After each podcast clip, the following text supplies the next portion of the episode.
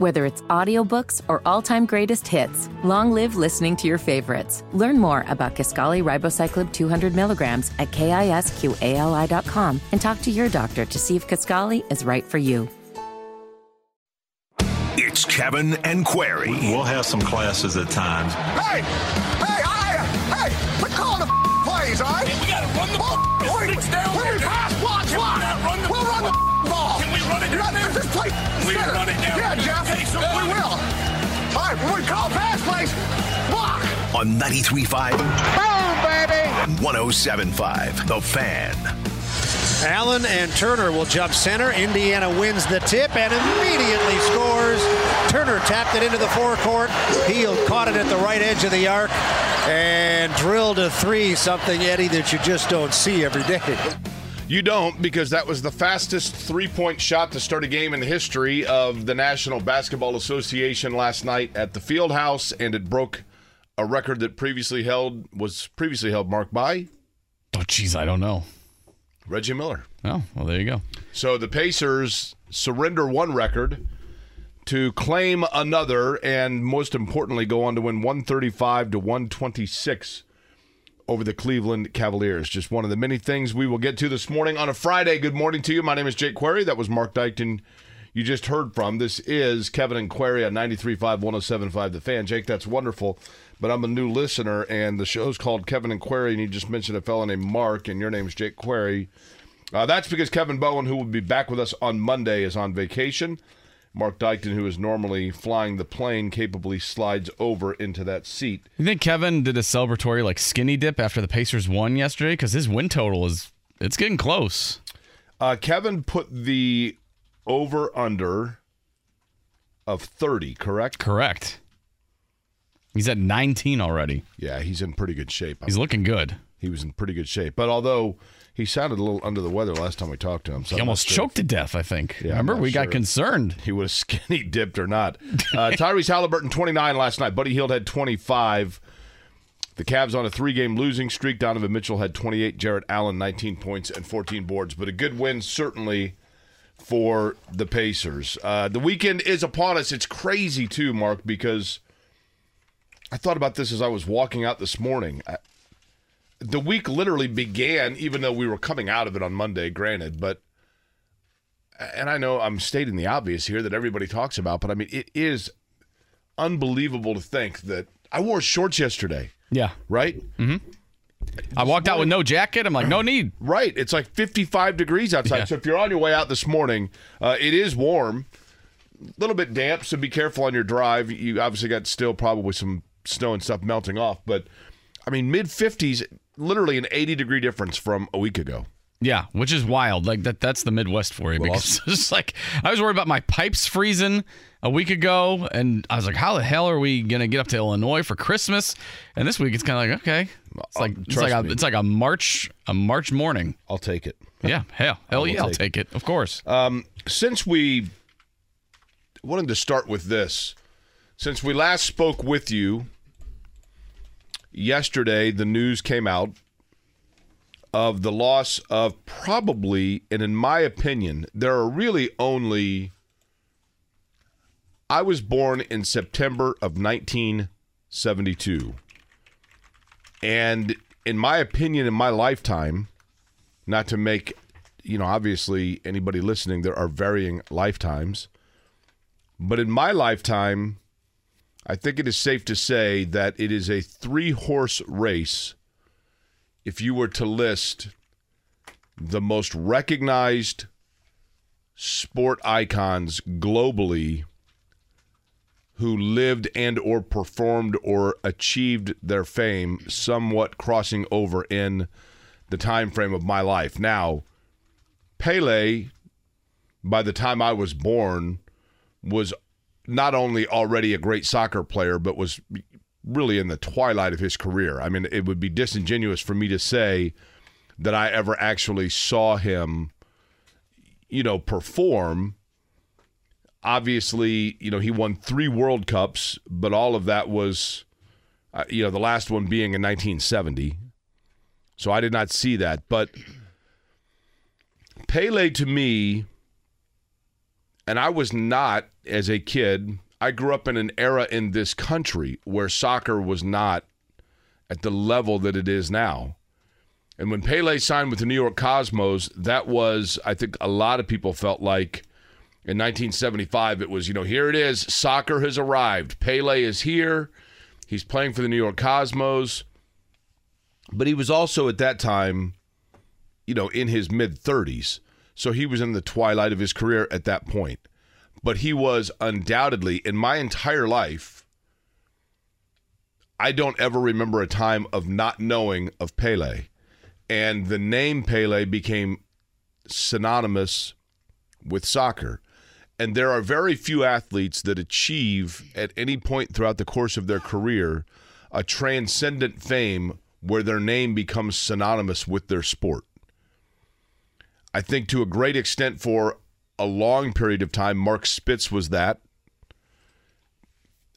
To a great extent, you know, there are other Edwin Moses maybe for hurdling, but those weren't sports that were of the global stature, obviously, of the most popular sport in the world and the most widely played sport in the world, which was soccer.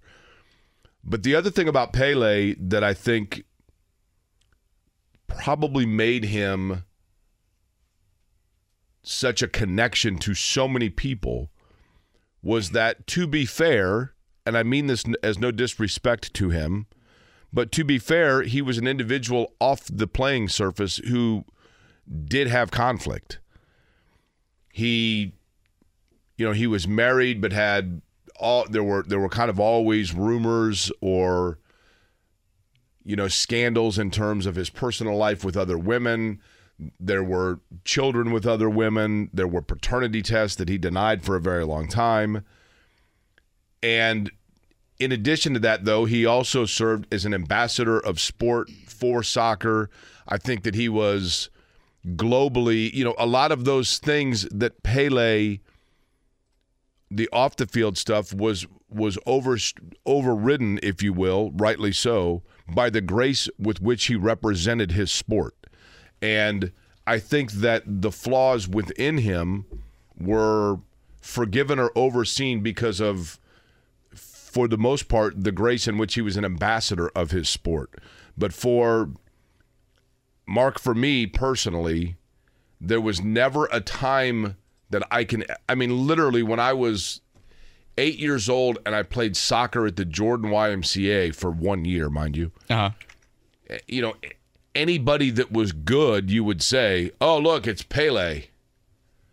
Yeah. You know, I mean, he, he his name, and I realize that now for young people, I realize that would be Messi or Ronaldo, or you know, there have been other names that have come along, but he was the first, and you know, he was born in 1940, actually born two days before Bob Knight, for what that's worth.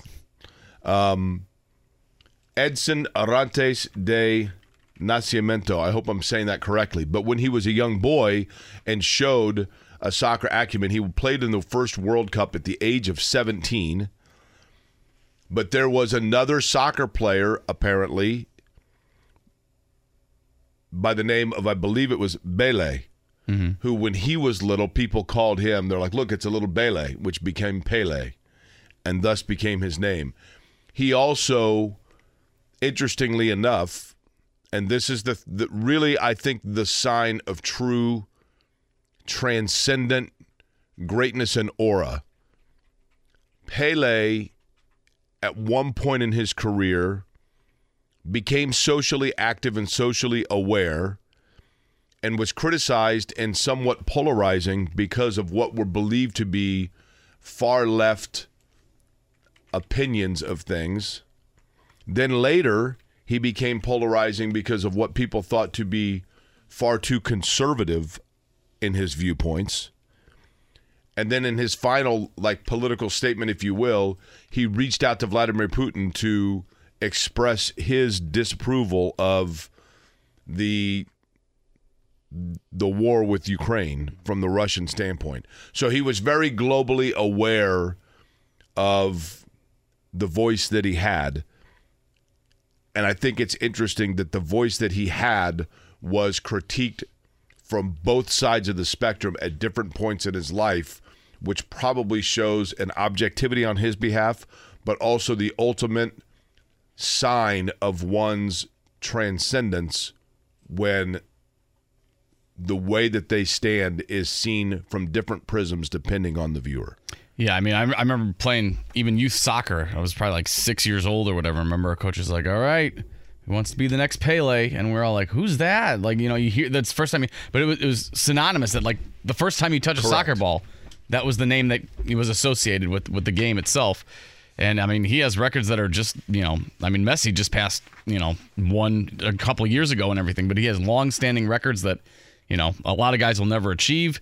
You see a lot of the best players these days wear the number 10, which is the one that Pele wore, and as, as well as Diego Maradona. So um, you'll see, you know, plenty of guys wear those jerseys in honor of them because there's historical aspects to those that, you know, that just goes throughout. Yeah, Pele gone at the age of 82. Um, but yeah, I mean, he was an icon in the sport, an icon in the world. Uh, there's not much else you you can say that you know hasn't been said already with how great he was. I actually asked yesterday. I asked Tony Kanaan when this news came out. I asked Tony Kanaan. I said, "Who is a bigger national hero in Brazil, Ayrton Senna or Pele?" Now, keep in mind that when Ayrton Senna passed away, and granted, Ayrton Senna passed away in the prime of his career as a Formula One driver, at the top of his game as a world champion. Um, and, and you know obviously unexpectedly. He didn't grow to be an old man, and that automatically is going to elevate probably one. So when he passed, Ayrton Senna, there were like three days of national mourning in the country of Brazil. But again, there wasn't, and I hate to say it that way, there wasn't preparation for it for the Right. loss. Tony Kanaan also being a race car driver, Ayrton Senna would be presumably Tony Kanaan's ultimate idol. And Kanaan, like instantly, like five seconds after I texted him, Kanaan texted back and said, "Man, that is like probably too close to call." I mean, one and one A. I think you're, you're talking when you're talking about Pele and Ayrton Senna in Brazil, you would be literally talking in the United States, Muhammad Ali and Michael Jordan. Yeah. Uh, you know what I mean. I mean, it's it's literally um, probably safe with whichever way whichever way you go. Do yourself a favor, go down the YouTube rabbit hole and watch some Pele highlights today or during the holiday weekend. I did that last night, and I was like, "What are you doing?" I'm like, "Just watching Pele highlights." It was incredible. Was he probably just on a totally different field from everyone else, right? Yeah, I mean, yeah, it's just you're just watching him go, and you're just he's doing he's doing stuff with the ball that you know you don't hardly see even these days. So it was, it was phenomenal. Do yourself a favor.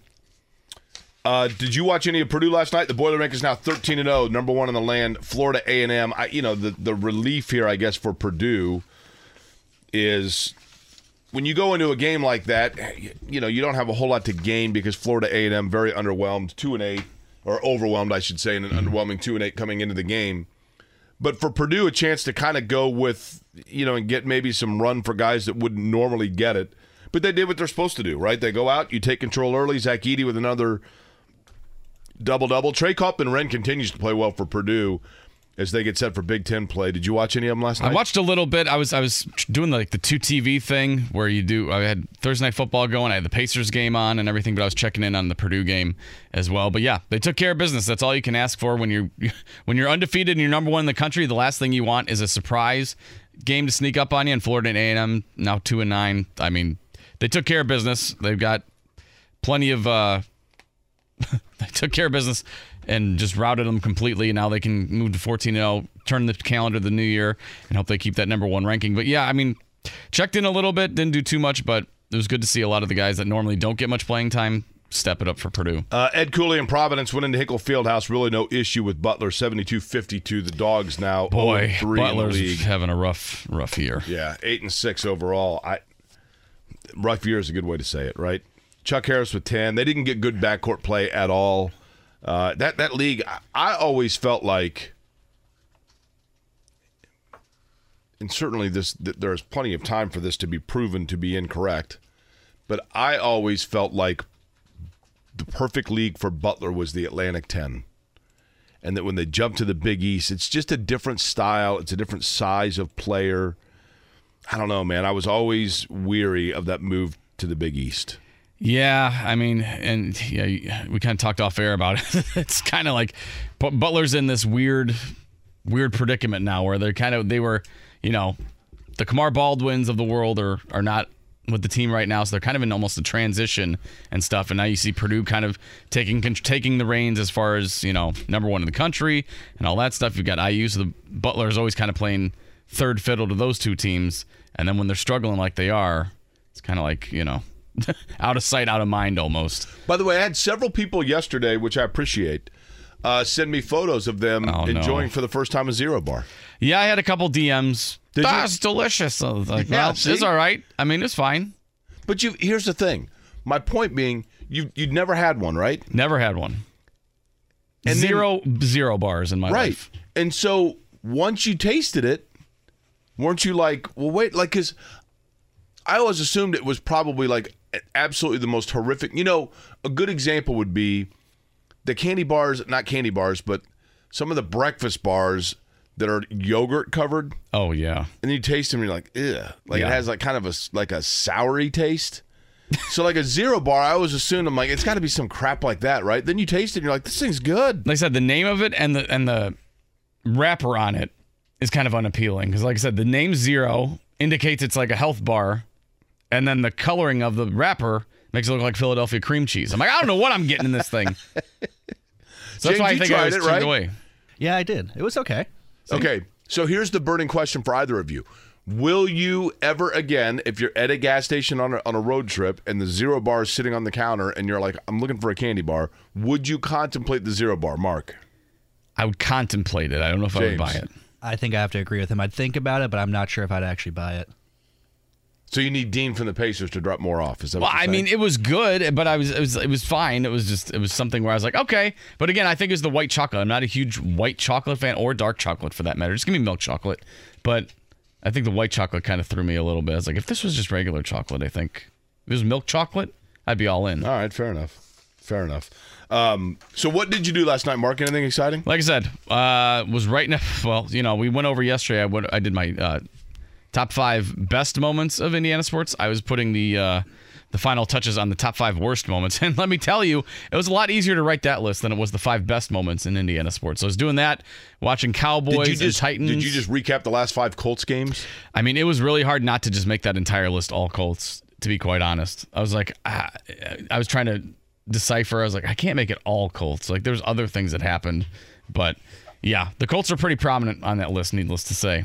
So check it out. It's on 1075thefan.com, the website. You can check it out there. It's on the Twitter page, on the Kevin Query website as well.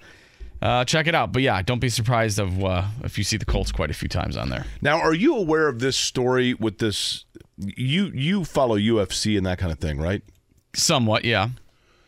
So this fella that got in the spat with Greta Thunberg, wh- Uh-huh. what, is, what is he exactly? I have no idea. I'd never heard of his name James is- before. You talking about Andrew Tate? yes, Yeah, so he was a former kickboxer. Um, but not not like a UFC kickboxer. no, no, I can't remember what he fought for. Um, but he became like a uh, influencer or whatever that is. Um, Yeah, no and- one knows what that means. yeah, Yes. and I think he got arrested in Romania yesterday. Well, for so you know what happened here, right? Yeah. So what happened was he and his so Andrew Tate, who I learned this yesterday, and I find this fascinating.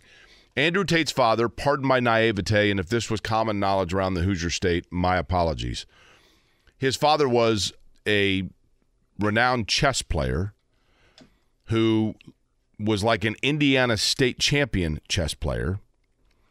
And so Andrew Tate lived part of his youth in Goshen, Indiana, before moving ultimately to England. And during this time in which he has become a social media influencer, he took on almost this this caricature or reality, I guess, of toxic masculinity and like in your face controversial like you know, I'm a man and I, you know, I drive big trucks and, and I fly fast planes and etc. And so Greta Thunberg, who I think most know, is a young girl, European, who has gone around the world speaking on her concerns about climate change. I believe she herself has gone on record about how she's on the spectrum. And so, you know, she's she's obviously very like when she speaks, she's very deliberate. Well, at any rate, he decided to poke fun at her on social media, and she clapped back at him with a fairly witty comeback. Which you can't say on air. Correct. and then he, like 10 hours later, responded to it, and people were like, wait a minute, like you had 10 hours and that's the best comeback you could come up with. He basically came back with, like, yeah, well, you know, I know you are, but what am I? Right. And so he then, at this point of this story, unbeknownst to many people, myself included, he was being sought by police in Romania, where he now lives, for allegations of kidnapping and sex trafficking in Romania. But they didn't know his whereabouts. So, as best I understand it, unless this is hyperbole, which it may be in today's social media world, who knows? But he posted a video mocking Greta Thunberg, and in the video, he had sitting in front of him a pizza box, which, if you zoomed in on the video, revealed his address. Boy. To which Romanian officials used that to pinpoint his address, raid his residence, and arrest him for sex trafficking. Wasn't there a show back in the day on Fox? It was like World's Dumbest Criminals. That's pretty. I mean, that's that's what Chuck one. Chuck it up right there. If your address is on the pizza box, then that's what busts you. I think it also just shows that karma's more than a record store. Yeah. You know what I mean? Mm-hmm. So, yeah, I found that interesting. When I found out he lived in Indiana, I'm like, really? Yeah, that is surprising. I saw that tweet that you sent. I was like, what? Okay. Right. I mean, It all comes back to Indiana. Why Goshen, not Indiana, Indiana, baby. Why not Why Indiana? not Indiana? That That's that right. is that is the worst possible endorsement for my campaign your of why not Indiana. Your trademark saying, I, you know, I tried to trademark why not Indiana. I thought you blocked it. did. They blocked it. "Oh, They blocked it. why'd they do that?" I didn't have a proper graphic design uh, submission. By the way, um, it's still pending though, so nobody else tried to try to do it because I've got first rights on the. The what does the does the why not Indiana.com still still work? It goes right to our website. There you go. See? If you go to whynotindiana.com, see what happens. You can check out the five worst moments in Indiana sports. That, that's right. do that. Uh, we'll get you set with the morning check down, let you know what's going on or what happened last night around the world of sports. We'll go a further dive into that next. And then upcoming on the program today, Greg Rakestraw will join us at 8 o'clock. Matt Taylor, the voice of the Colts. Mark, that's at what time? That's a nine. 9 a.m. On a Friday leading into, and again, I go back to is it cool that New Year's Eve is Saturday, or do we wish that was like on a Wednesday? I kind of hate that these holidays are on the weekends. it does. That kind of it? blows. It, it does. Kind of blows. Especially because New Year's Day is Sunday. yeah. So New Year's Day to me is always a letdown day anyway. I don't know why. And then combine it with the fact it's a Sunday, and then on Monday you go to work and you're like, it's January second. Here we go. Here Yeah. we I, go. I- right. yeah. I, I can't think of a worse way, worse place for these holidays to fall and then on the weekend. You know what? I guess it would be the only thing worse than the fact that we're going to have a Monday where we return to work and it's only the 2nd of January would be if we had real jobs and had been off this entire time and the day that we return to work is January 2nd, Yeah. the Monday, and be like, oh my gosh. I mean, I realize you're returning to, the, to work on the 2nd always anyway, Mm-hmm. but if it's on a Friday or a Thursday, you're like, sweet, Yeah. punt day, right? Yeah. Not. Nope. Full week. Full week right out of the gate. But it is a Friday, so celebrate that on New Year's Eve Eve. You're listening to Kevin and Query 93.5, 107.5 The Fan. Whether it's audiobooks or all-time greatest hits, long live listening to your favorites. Learn more about Kisqali Ribociclib 200 milligrams at kisqali.com and talk to your doctor to see if Kisqali is right for you. The Morning Checkdown, brought to you by Ball State Basketball. Get your tickets at ballstatesports.com on 93.5 and 107.5 The Fan. Last night in the association at Gainbridge Fieldhouse, it was the Pacers. Good win, 135 to 126 over the Cleveland Cavaliers. Tyrese Halliburton with 29. Buddy Hield had 25 and the fastest three pointer to start a game in NBA history, eclipsing a mark that had been previously set by the Pacers, Reggie Miller. But the highlight of the game came in the fourth quarter when Aaron Nesmith, who was starting to come into his own, found an opening on the baseline. Here's how that sounded. Halliburton directly on top, left edge. Hield is unconscious. Let's see what he does here. Sends it to the corner where Nesmith drives to the goal, and with Allen at the front of the rim, he went up and threw a sledgehammer right down on Allen. Goodness gracious. Jarrett Allen, Wow. it's going to be a long night. 121, 119. Again, Pacers went on to win 135 126. Mark Boyle, Eddie Gill, Pacers Radio Network last night. Back to Nesmith, starting to kind of find his footing, a player that was brought over in the trade from Malcolm Brogdon with Boston. And I think a lot of people felt like when he came here, he was a young player out of Vanderbilt. There were some question marks about what kind of minutes he was getting in Boston and whether or not he really was ever able to show exactly what he could do, really at no fault of anybody's, just based on the logjam of players that Boston had. So he goes out last night, has 22, including that dunk, and again, known for his defense kind of taking on any role. But here's Aaron Nesmith when asked about his posterization, if you will, of Jarrett Allen. First half, I drove down the middle um, and I tried to make a pocket pass, and Myles turned it over and um, it told me to dunk it. So, you know, next time I, I drove to the basket, that was on the top of my mind just to go dunk the basketball. Yeah. Easy enough, right? Yeah. How about the Pacers, by the way? 56% from the field, 61% from three point range. That was an impressive, that was a fun game. The one thing about uh, Jarrett Allen, by the too. way, people could talk, and Nesmith, 7 to 10 from the floor for 22. People could talk about Jarrett Allen being quote unquote posterized, but I always say, you know what? To be posterized means that you've got to actually have both the athleticism and the fortitude to try to defend the rim. Yeah. Better than just getting the hell out of the way, right? Nothing wrong with that. And then you also probably get some residuals from the poster sales. Right? That's true. right? That is true. Actually, uh, Scott Skiles. I remember once when Scott Skiles was with the Pacers after a game. I was a ball boy. This was in like 1989, and some kid was like, "Hey Scott, Scott, will you sign my poster?" And Scott Skiles was like, "I don't think I have a poster." And the kid unrolled it, and it was a poster of Jordan dunking, and Skiles was ducking down. True story. Do, they, do people still put po- do they sell posters? Do people put posters up Good question. on their wall? I don't know. I have, I have a bunch of them, but I don't I don't know if they get used. Just a NIF now, or whatever the hell those. A NIF. Well, NFT, is that what you're saying? NFT. Thanks. Yeah. I don't want any cartoon monkeys, thank you. The college hoops last night, number one Purdue took care of business against Florida A&M, 82-49. Purdue now off until the new year when they take on Rutgers. Elsewhere around the local teams, Providence thumped Butler 72-52. Robert Morris edged Purdue Fort Wayne 75-70. Indiana State routes Evansville 91-63. Indiana over Southeast Missouri 86-81. Drake top Valparaiso 68-63. Tonight, uh, Notre Dame gets on the court, taking on number 14 Miami. Uh, the Hurricanes riding an eight-game winning streak. That game tips off at 2 o'clock today. Uh, back to Purdue, by the way, after that 82 49 win, Matt Painter now knows that the schedule in terms of the pre conference is behind him.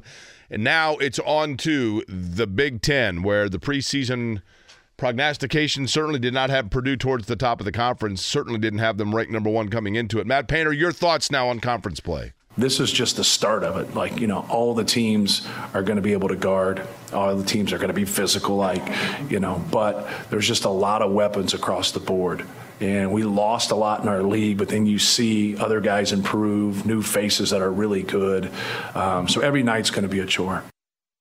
Again, Matt Painter on the Boilermakers heading in now to Big Ten play. When we come back, again, Greg Rakestraw about 30 minutes from now. But did we see last night more reason why the Colts might have made some tactical errors back between Halloween and Thanksgiving time? I'll explain. We'll get into that we come back to Kevin and Query on a Friday. Good morning to you, 93.5, 107.5 The Fan. Whether it's audiobooks or all-time greatest hits, long live listening to your favorites. Learn more about Kisqali Ribociclib 200 milligrams at kisqali.com and talk to your doctor to see if Kisqali is right for you. You're listening to Kevin and Query on 93.5 and 107.5 The Fan. Last show of the year. It's Kevin and Query. Mark Dykton in for Kevin Bowen, who's enjoying the, I think, sun in Florida. I don't know. They had, a, they had a cold front go through. He said it was like 50 degrees, but he'll be back on Monday. He's enjoying the Florida with his family. Mark Dykton, Jake Query here as well. Last show of the year for Kevin and Query. Uh, we're going to talk a little Colts here, and you wanted to get into that you thought they made a tactical error uh, about a month ago. Yeah, I'd like to begin by saying uh, good morning to Jeremy, who is probably our most loyal listener, and just um, sent to me that he is listening to us.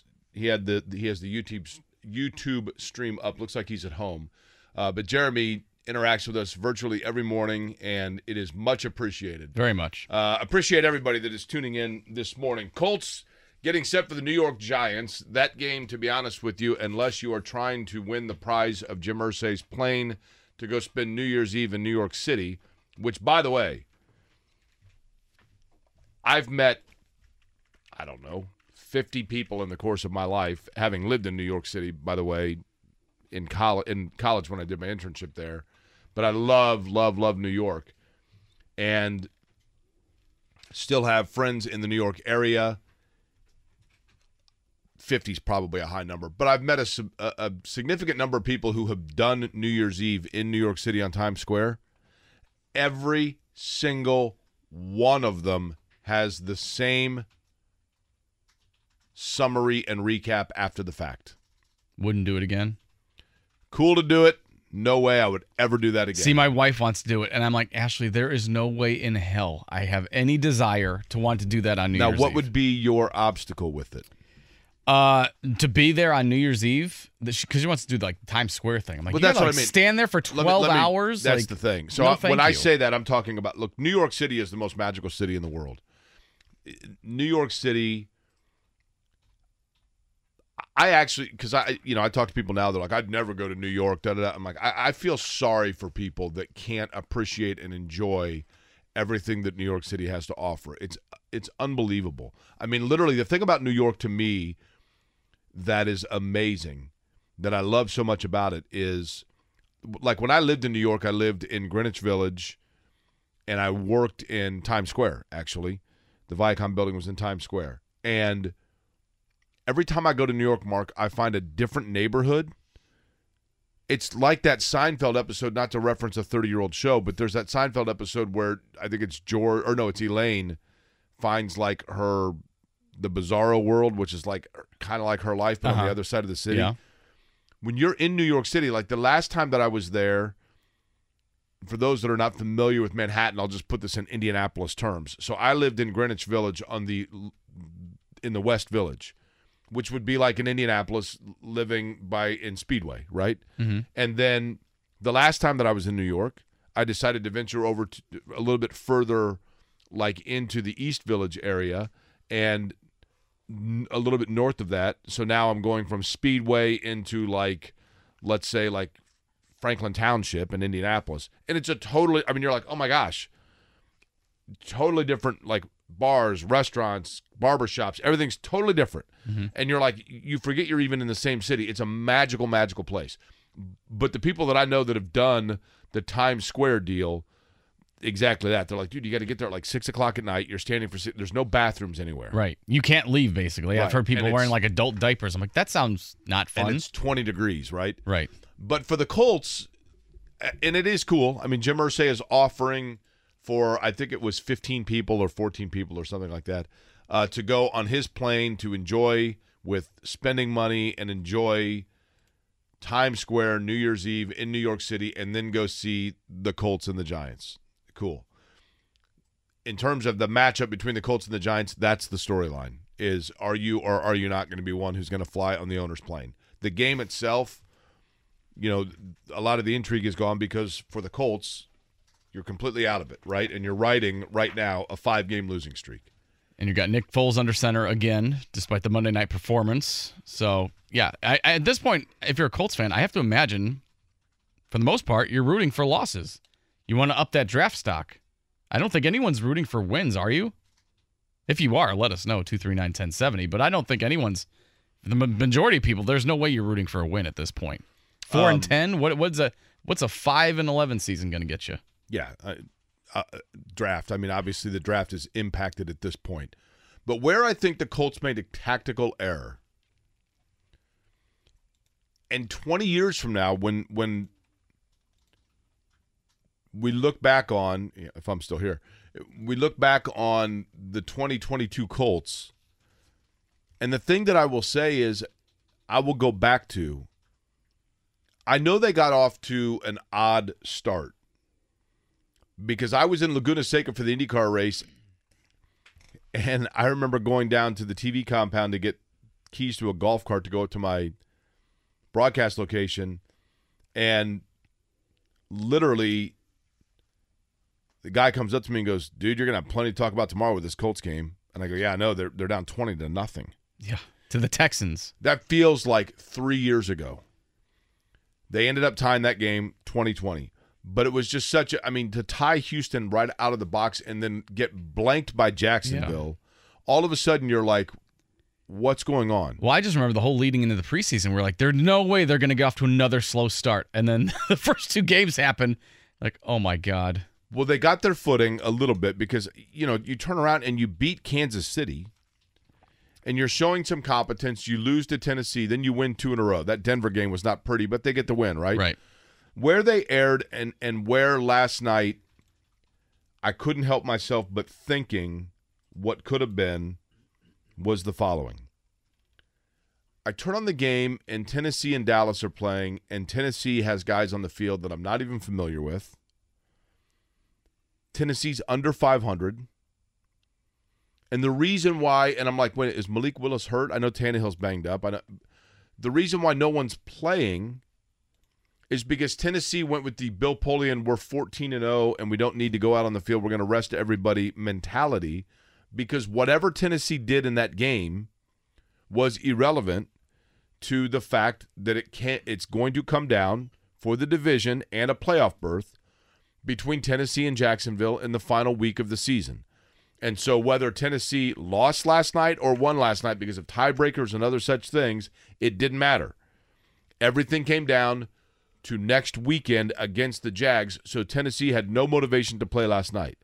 So as I was watching it and absorbing that and mathematically trying to figure out how that all could be, it then dawned on me that heading into the final week of the season, a team in the AFC South with a sub 500 record is a game away from winning the division and going to the postseason. Not And only when- sub 500, on a six game losing streak. Yes. And when the Colts were 3 3 and 1, they punted the season. Yep. They literally said, This isn't working. We're going to put in Sam Ehlinger because it gives us our best chance to win. They lose two in a row. They fall to 3 5 and 1. They fire their coach.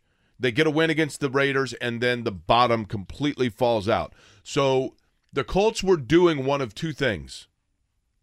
They were doing one of two things back when you were figuring out what your kids were going to go as for Halloween and making sure that you had enough candy, what the Colts were doing at that point was basically one of two things. They were either saying there's nothing to be gained by again winning the division and going in and getting our doors blown off at Buffalo or Kansas City or Cincinnati or the Chargers.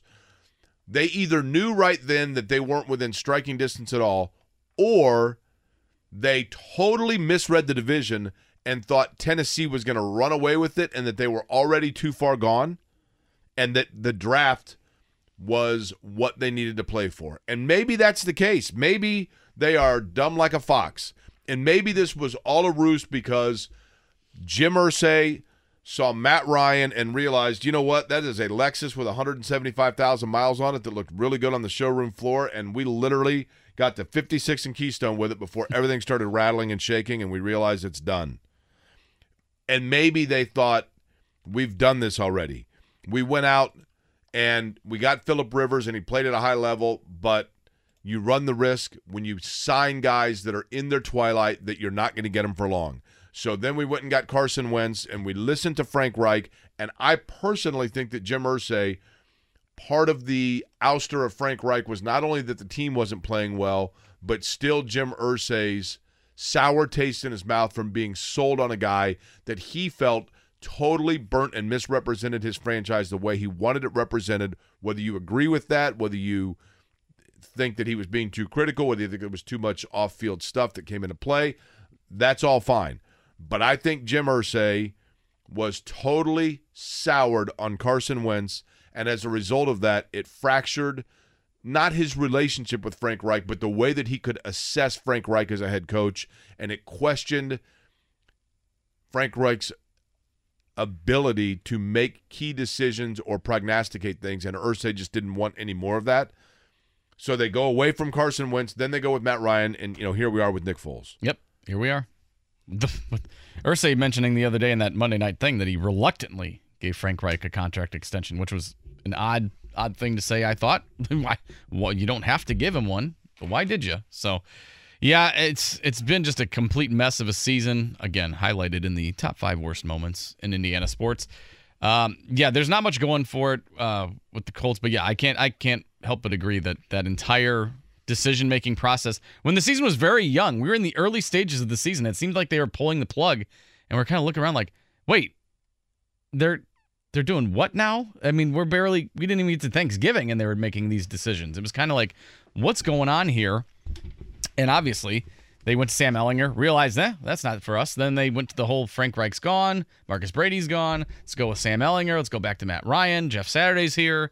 It just it was a, it was the snowball effect. It was that decision created this whole snowball, and it was all downhill after. That. I that. mean, Matt Ryan did not play well. Don't get me No, wrong. he I'm didn't. not sitting here No. saying that should have, No. but but again, I think they just misread things, and so yeah, here we are, right? And, and yeah, because you saw the Titans get off to such a hot start. You're like, wow, they're really they're like four games up on everybody, and then now they're right back. They're in second place right now, but now they're playing for the division despite not winning a game in almost a month and a half.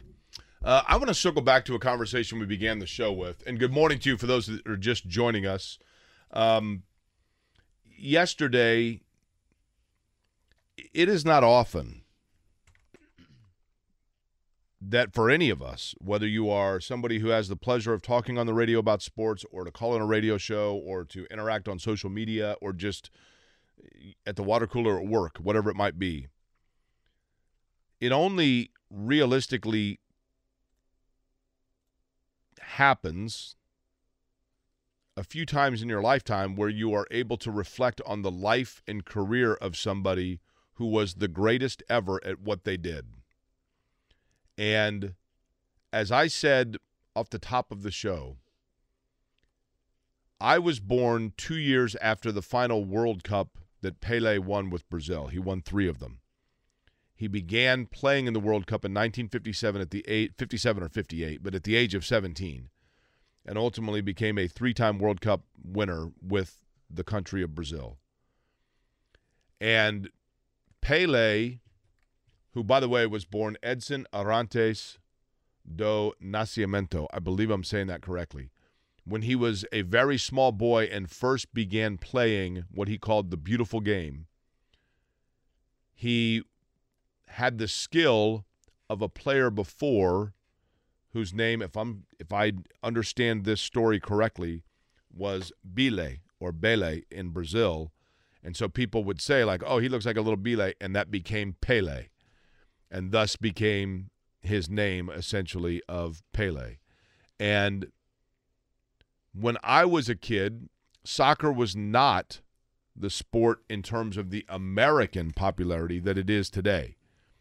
Obviously worldwide it has always been the most popular sport in the world and the gap between it and the second most popular sport is as large a gap as there are in any statistical categories you could come up with in sports but he was unquestionably and undeniably i mean that's synonymous but there are only a few sports mark where the greatest of all time is virtually unanimous Yeah.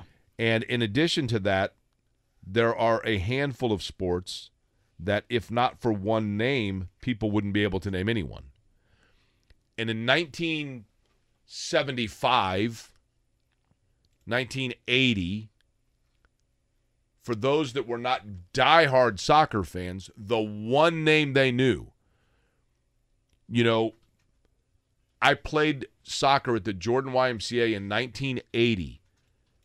I played one year of soccer. The only soccer name I could even tell you was Pele. And there was never a time in my life that I did not know of Pele.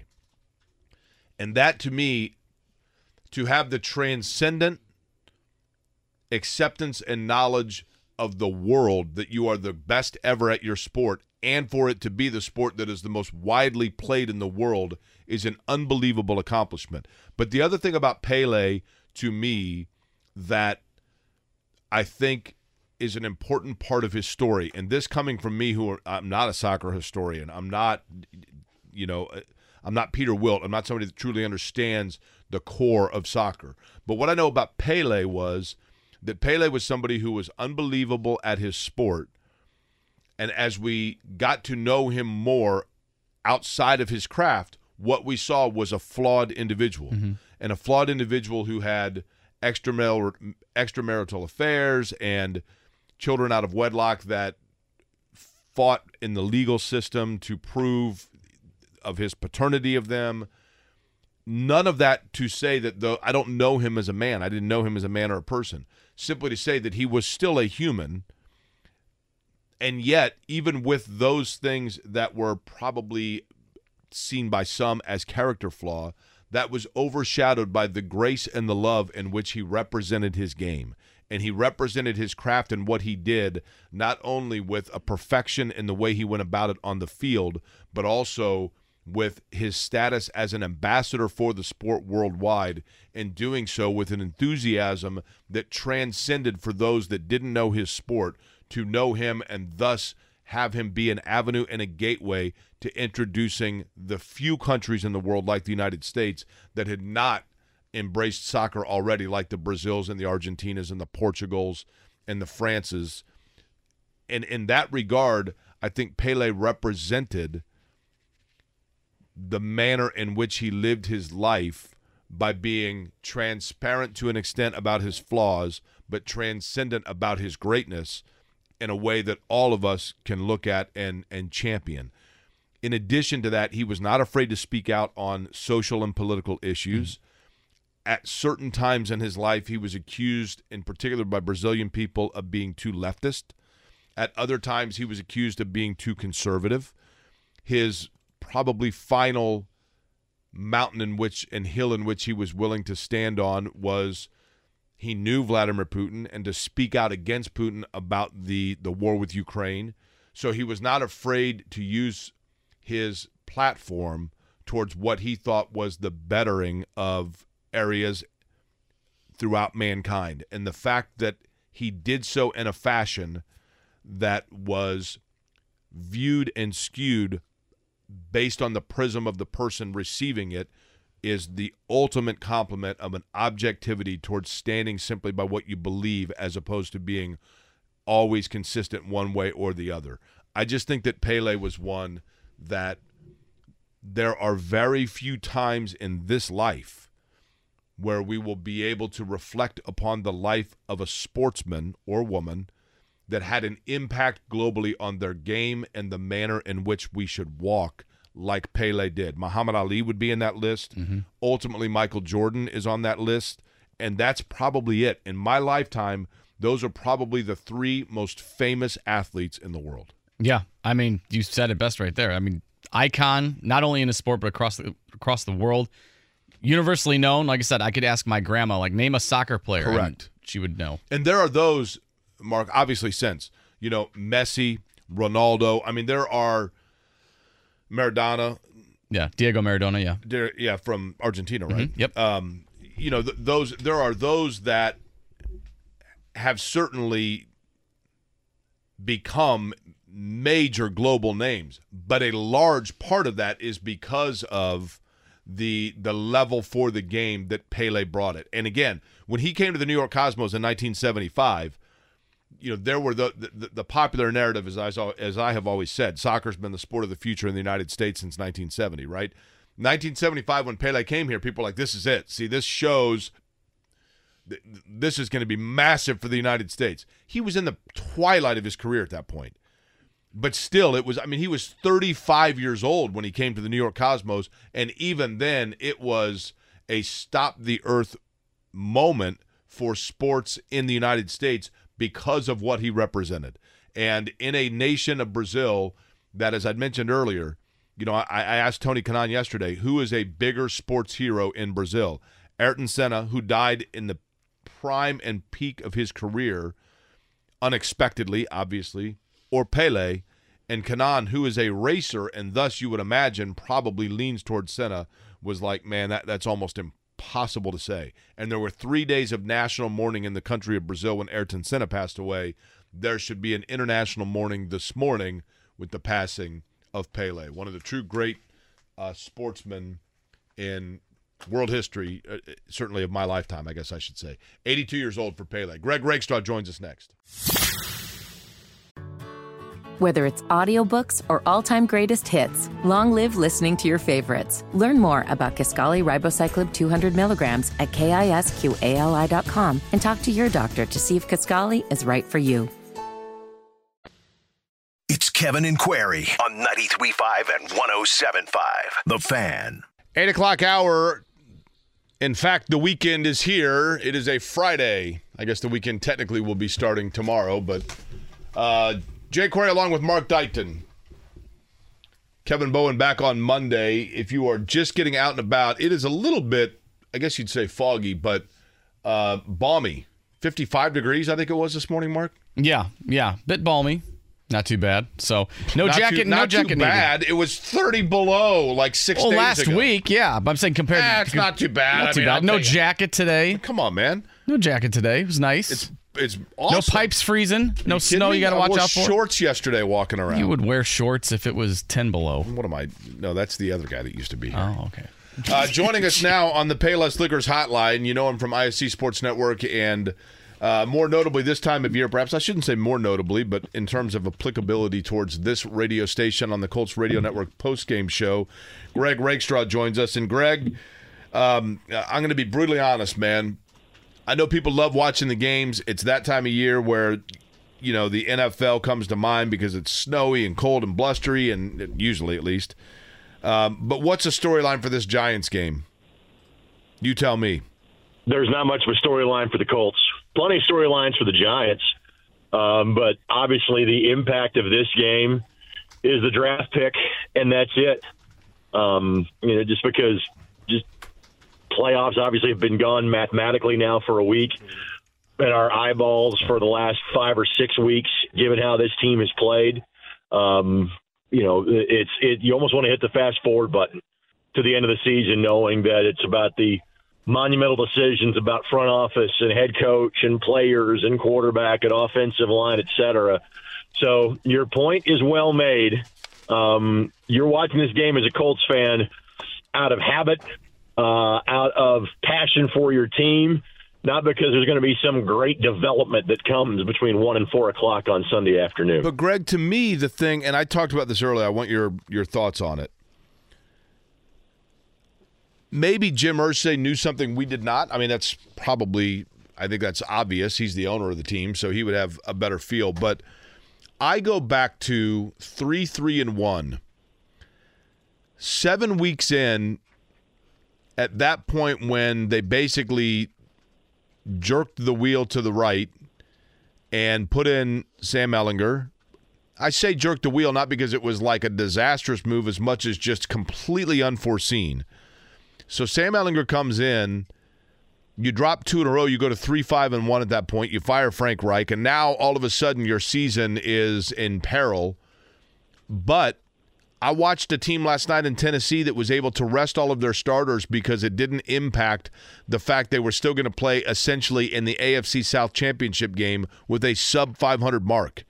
Did the Colts make a tactical error and make the decision for a change too early?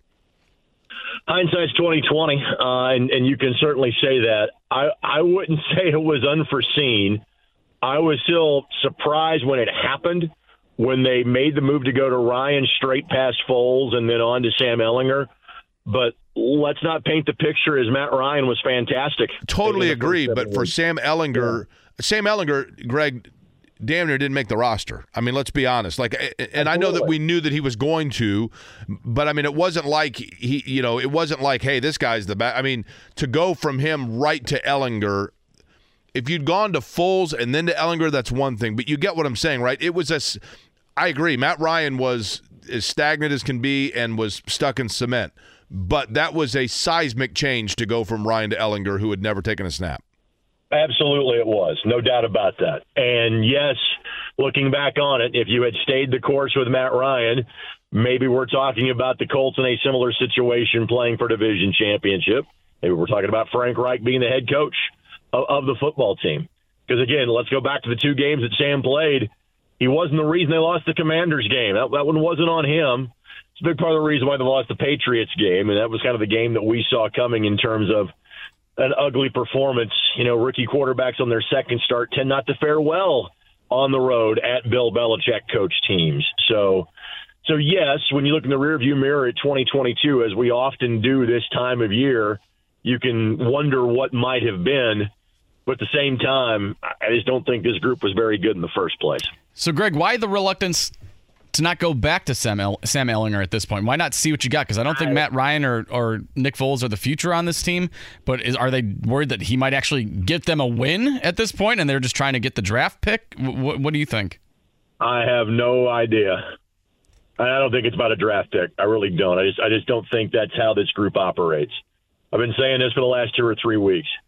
Once you got to the bye, once you knew you were not going to be a playoff team, to me there was very little point in playing Matt Ryan or Nick Foles.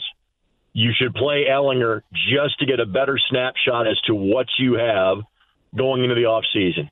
Now, maybe at this point it's irrelevant just because you know you, you've kind of gone the last two weeks not going in that direction, and you are likely in draft pick territory now where you can take a quarterback in the first round, and whatever talents Ehlinger has or does not have might be largely irrelevant for this franchise going forward because you are probably taking a quarterback in the first round. I hope you are taking a quarterback in the first round. But in terms of a logical explanation as to why it's not been Ehlinger the last couple of weeks, Mark, I got nothing for you. But Maybe you know, they Greg, just really liked what they saw at Nick Foles on Monday night and said, "We need two more games of that, please." you know, you know, you know who liked what they saw from Nick Foles on Monday night? The Los Angeles Chargers. That's they right. really liked what they saw from Nick Foles on Monday night. Nick Foles looked to me like a guy that was like, "Look, man." He he's like Marshawn Lynch. Like I'm just here so I don't get fined. You know what I mean? Like I, I signed here to play for Frank Reich, and it's cool. But like, let me just write that out. I mean, I'm not trying to disparage Nick Foles' professionalism. He went out and played, but it, it, I don't know. I mean, I think everybody knows at this point it's just kind of filling out the schedule. But my question becomes this, Greg, and I realize that you, Greg Rakestraw, probably, you know, we are simply prognosticating at this point. But do you believe that if there if Chris Ballard doesn't believe that a franchise quarterback exists at the spot when they are drafting, will they pull a Cleveland Browns um uh, who's a kid out of Oklahoma State that Cleveland drafted that was 26 years old? Uh, that would be Brandon, Brandon Weeden, Weeden, correct? Yeah. So when Cleveland drafted Brandon Weeden, you know, after the fact, it was like, well, the clock was running down and we needed a quarterback, and we kind of just knee jerked, and it was like we took him because he was on the board and he was a quarterback. Would the Colts do that to take a quarterback just for the sake of taking one, or are they only going to draft one that high if, in fact, they feel it is a franchise player? I think I think it is the latter, but again, given the fact that the Colts are now sitting at five, and the general thought is there are three or four pretty solid quarterbacks that are going to be available in, say, the top seven or eight picks. I think there's enough of a cushion there because, again, let's face it, um, signs do not look promising uh, against the Giants. The Giants aren't a great team, but the Giants have gotten the most out of their talent during the course of the season. They have found ways to win close games, which obviously the Colts have not done over the course of, of the last couple of months.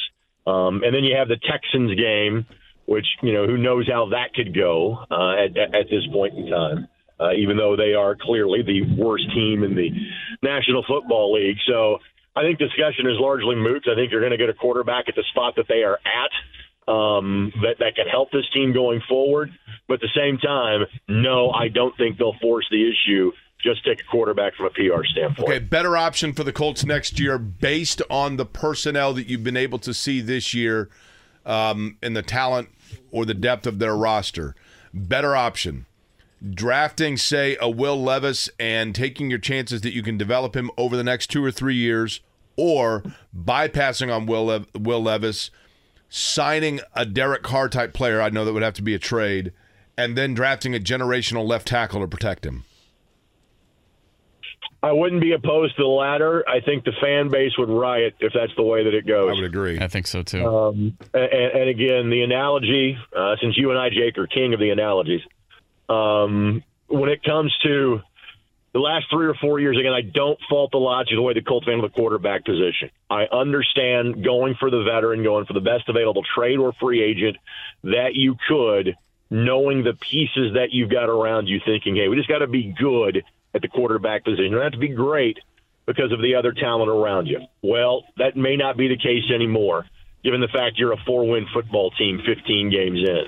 Um, it, it is time for a reset. I do think it can be turned quickly here because of some of the foundational pieces that they have in place, but still, you, you got to stop patching the tire. The tire has blown at this point. You got to go and get a new one. Uh, and so, from the Colts' perspective, it's time to have a guy that you can build around the quarterback position, not a guy you are simply trying to plug in and hope he fits. And Greg, I've wondered this. So you tell me your thoughts on it. Greg Rakestraw is our guest on the Payless Liquors Hotline. The question of going with Nick Foles down the stretch as opposed to Ehlinger.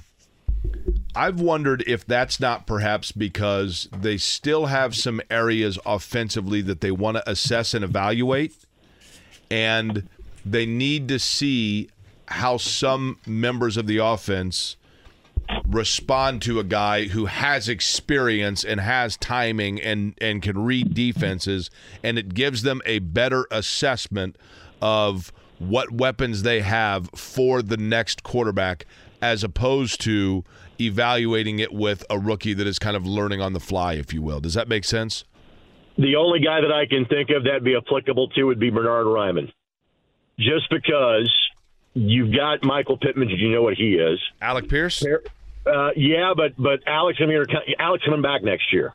You know, I mean, Alex going to be here for the next three or four years. Uh, you know, he's been he's been good, not great, but he's shown you some flashes. Again, the guys, and, and I've been saying this for the last month. Not just Ehlinger I want to see. I want to see more of Nick Cross. I, I want to see more of, of, of Mike Strachan. I know he missed a game because of a concussion. I want to see more of Dezmon Patmon. You know, the guys that you're like, hey, they've been around for a couple, three years but we haven't seen much of these guys. Can they be guys that can contribute on a in a regular season you know scenario in the National Football League? We haven't seen them. So if you were seeing more of the young guys on offense, yeah, maybe. Um, the running back spot, I, you know, Zach Moss is under contract for next year, uh, Deon Jackson under contract for next year. You know, your Jonathan Taylor is going to be your lead back next year, set the running back position. Um, you kind of have an idea what your tight end room is going to look like you know, next year in terms of the young guys. And I would love to see them feature Jelani Woods more. Three catches last week looked good. He needs to get the ball more his direction. He's not. So yeah, there's some sense to make of it if the Colts are playing it that way, and they just they just haven't been. Greg Rakestraw joins us on Kevin and Query. Mark Dykton in for Kevin Bowen on 93.5, 107.5 The Fan. Greg, if you listen to Jim Irsay, Chris Ballard is going to be back as GM in 2023, which means he gets to put a stamp on another draft class, gets to make the franchise quarterback decision, possibly hand out some contract extensions. Has Chris Ballard done enough in your mind to earn another shot at GM for 2023 and beyond? I'm going to leave that up to Jim Irsay. Um, when when you look at, at, at six years and you've made the playoffs twice and won one playoff game, that leaves some things to be desired. And again, how the quarterback position has played out, I, I really don't fault Chris Ballard for that. I understand the logic behind every move they have made at the quarterback position. But I think it's fair to question him at this point. Let's put it that way. Greg, I, have I've always said this, and I don't blame Chris Ballard for this. Actually, um, I'm not saying I wouldn't probably be the same way. I can understand. I can understand if Chris Ballard thought to himself, "I'm not going to draft a quarterback because for one of two reasons. Number one, I'm not going to draft one just to draft one. If there's not a guy that I think can can play and win for me right now, or you know, two years from now, I'm not going to draft him. And number two, we all know that when you as a, and I've said this on this on these airways many times, when you're a general manager and you draft a franchise quarterback, the clock begins, and you and you basically ride or you, you either ride the tide or you sink in the boat with that quarterback.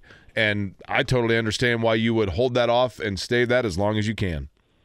So again, I, I, I just think it goes to this team has been in win now mode for so long. It has been since the offseason after 2011 where there was even any inkling of a reboot or a rebuild or a relaunch – and even at that time, again, I vividly remember and always will. That was my first year of 2012 of doing the post game show. So after not being around the team in training camp for two or three years, I was back at Anderson, if not every day, at least a couple of times a week. I remember in one of, of, of Jim's impromptu off the golf, golf cart press conferences when he was asked about you know, his team's chances in 2012 coming off a two win season with having not just Andrew Luck, but a lot of other rookies playing key roles like T.Y. Hilton, Vic Ballard, Coby Fleener, Dwayne Allen. It was almost an entire, you know, those guys and Reggie Wayne, man, that was your offense. It was a bunch of rookies. And Jim thought they were going to be a wild card team. He was right. They went 11 and 5. They were a wild card team. But like, you know, people in the in the in reporters corps, you know, like were openly laughing about the fact that Jim thought this could be a wild card team by the time they got to December. So it's just not in the mindset to potentially reboot or rebuild given the circumstances the Colts have had the last few years. Now you are at that point at 4 10 and 1 with two games left to go. My concern too, Greg. I get it, right? So now you've set the clock back two or three years, whatever it may be, and we don't know. I mean, neither of us has a crystal ball, but I have this this feeling and I'm biased. I, I, totally admit. I will readily admit right now, 816 in the morning, Jake Query on 93.5, 107.5 The Fan admitted that his prism and assessing and evaluating Trevor Lawrence is skewed because he was a season ticket holder for Clemson when Trevor Lawrence was playing there, watched him play every snap in college, and Trevor was throwing to NFL receivers on Saturdays, right? I, I, I, totally admit my bias there, but I feel like he's figured it out. The game has slowed down for him. Jacksonville's drafted defensively pretty well the last few years. They have a good young running back, and I feel like the Colts' problem now in the two to three year window reset is now they're going to be chasing a team that potentially can get a grip on the AFC South that they're not going to let go of for five or six years. What say you? And maybe maybe I spend way too much time with coaches I am to the point. Everything you said is factually accurate. Every, but but the Colts have been so bad this year. I'm not thinking about the Titans, not thinking about the Jaguars, not thinking about the Texans. I'm thinking about the Indianapolis Colts. How does this team get better? Because what we saw this year was so far removed from what we thought this team was going to be, or frankly, even what they have been. I mean, you know, I rattled off the stat hey, it's going to be you know two playoff you know visits in six years, and we can talk about the weakness of the AFC South, and the Colts haven't won it since 2014.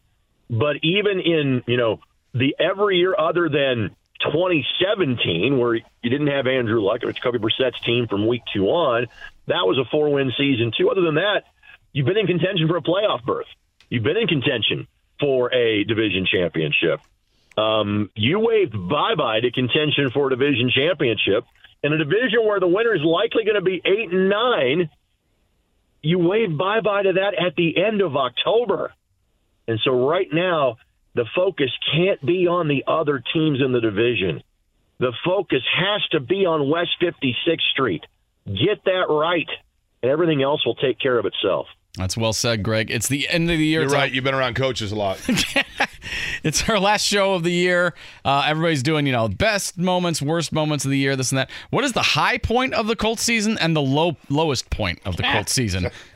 The, See if you could pick one. Was, the high point was the caliber of the preseason broadcast. That's right. The, that guy knows what he's the doing. The high point comes at the end of the Houston game, Mark when, it, when it's over. Yeah. Um, the, the, the high point, sadly, would be the first one of the year because you whom you beat. Yeah, beating the Kansas City Chiefs and, and getting to one one and one. Obviously, team was briefly above 500 at uh, three two one contact uh, after week number six. It has all gone downhill since that time. Um, the high point would be that.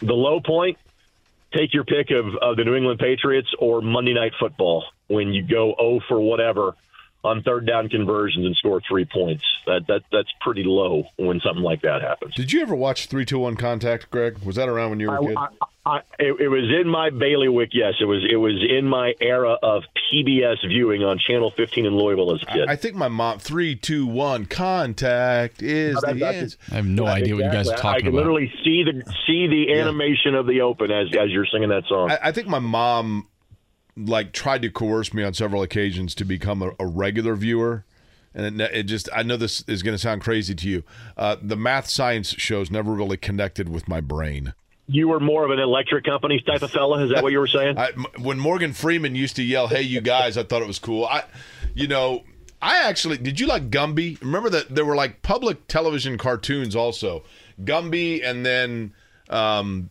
they had their own little cart. Timothy something Tennessee Tuxedo. Did you like him? Uh, that was I was more of a Captain Kangaroo. Yeah, that's Um, cool. Ca- yeah, Mr. Green Jeans was cool. Sesame Street, you know, I, I think Guy Smiley's been a huge influence on my career, so I tend to lean more more in his direction. Um, you know, if, I if I go the non-public television, Woody Woodpecker was a Yeah, favorite of Woody Wood- Walter Lantz, of- buddy. of the daily cartoons. Yeah. and I'm not surprised that your mother, the educator, was trying to nudge you towards three, two, one contact. Is Woody then. Woodpecker still around? I mean, I know that like cartoons now, it's all on like the Cartoon Network or whatever. But the, do the kids, like you have kids, Greg, Mark, you have kids. Do they know who Woody Woodpecker is? No. No. Oh, he's fat. He's an instigator. He's fabulous. Because those, that, I, I believe the cartoons that I watched on Channel 41 in Louisville back, they were from the 40s. Oh, they're all like you don't even realize until you watch it now. I mean, half of them are like World War II political commentary. It's Correct. cra- I would assume I would assume that those originally aired before feature films on like Saturday matinees, and then were adapted for television soon after that. Yeah, I think that's fair. I think that's fair. I think they tried to do a Woody Woodpecker movie like in the mid 2000, like 2017 or something like that. They did like the 3D really redo, and I heard it was terrible. Was that right after like the Ladies Man with Tim Meadows? Was Yeah. that, that, that like the follow up to that? Okay. Probably tried to do like that and Scooby Doo and all that stuff. Like, look, kids, these guys are around too. Greg, are you still in New Castle? I am not in New Castle. I am back in Broad Ripple. I'll be making my way to New Castle. Coming up here, I'll be uh, departing in about 25 minutes or so. Uh, and that's because it is still Hall of Fame Classic, right? Correct. So yesterday was the was the Girls Hall of Fame Classic, which Noblesville won in double overtime in beating uh, Bedford North Lawrence in a phenomenal game. Those two actually had played eight days earlier as Noblesville played in Bedford's holiday tournament. Noblesville won that game by 10, a little closer last night. If they meet for a third time, it would be in the Girls State Championship on February the 25th. Um, but no, today I'll have Northwood and North Daviess at 11, followed by Ben Davis and Penn, number one and number two in the state, meeting the semifinals, and then the consolation and championship games take place at 6 and 7.45, the morning session on Comcast 81, the evening session on My Indy TV 23. Greg, in conclusion, Greg Rakestraw is our guest. In addition to obviously uh, the number of hats you wear, one of those does heavily involve in the game of soccer. Um, we talked pretty at length earlier about Pele and not only his influence on the game of soccer, but just in general, uh, globally, in being clearly the most recognized name in his lifetime within that sport. Um, you're around athletes. I, I realize that there would be very few, probably no, players playing today that saw Pele, obviously, that saw him play in his prime. Um, but would you agree that at this point he is still probably, to those at the Indy 11 and elsewhere, one of the three to five most famous names that they would know, and I believe still globally the most famous name in soccer? No doubt about it. Uh, and he is he is the greatest of all time. Obviously, we engage in this conversation with Messi getting that World Cup win, you know, just a couple of weeks ago. But uh, it, it is it is Pelé that that is without doubt the greatest player of all time. Much as seemingly like any you know basketball discussion stops with Michael Jordan. Generally in soccer, it, it, it's with Pelé as well. You know, the only man to have won three World Cups uh, for Brazil. And uh, if you're not under the age of 50, you don't know the impact that he had planting the flag for soccer in this country. Oh, with I the mean- North American Soccer League and the New York Cosmos. And, and as somebody that you know, had had a chance to broadcast a lot of matches of the second iteration of the New York Cosmos in the NASL days with the, you know, Indy 11, uh, and and that is still one of the most iconic soccer brands globally. And how teams are built now, um, you know, the the Chelsea's, Man U's, Liverpool's, Real, Barca's, Bayern Munich, et cetera. That was how the Cosmos were built. And if you look back at the guys that played for that team, the international stars of, of, of him, Giorgio Chinaglia, uh, Johan Cruyff, uh, Franz Beckenbauer, Carlos Alberto, that all played and all, and and for a brief period of time together with the Cosmos in the '70s, and and the crowds they drew at Giant Stadium and Yankee Stadium, et cetera. It's insane to think that then we went through this wilderness of not really having professional soccer in this country for about 10 to 15 years after that league folded in the early 80s. So and that's what's been cool to see in this country. I'm sure maybe it's not as much in other countries, but when television stations have shown those highlights the last couple of days, they've often been in a New York Cosmos uniform, which which is really cool to see. I mean, Greg, maybe I'm going to overstate this. I'm a few years older than you, but not by much. In the mid up until the mid 90s, well, probably when the World Cup came here in 94. So Right. until that point, to the non soccer enthusiasts in the United States, he was the only soccer player that a lot of people could name, Right. but all of them could. Correct. I mean, I that's did think it was interesting. I was flipping around this morning, uh, and um, the Today Show showed him acting in the movie Victory, the one that Sylvester Stallone was in. Um, I thought that was an interesting choice of highlights.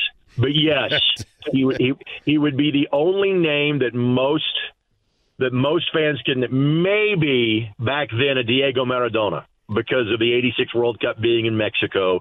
That World Cup was at least shown in part on NBC, like somewhat delayed in terms of Saturday and Sunday telecast. But your point is well made. It's like talking about Jim Brown's career and showing highlights of Towering Inferno. Exactly.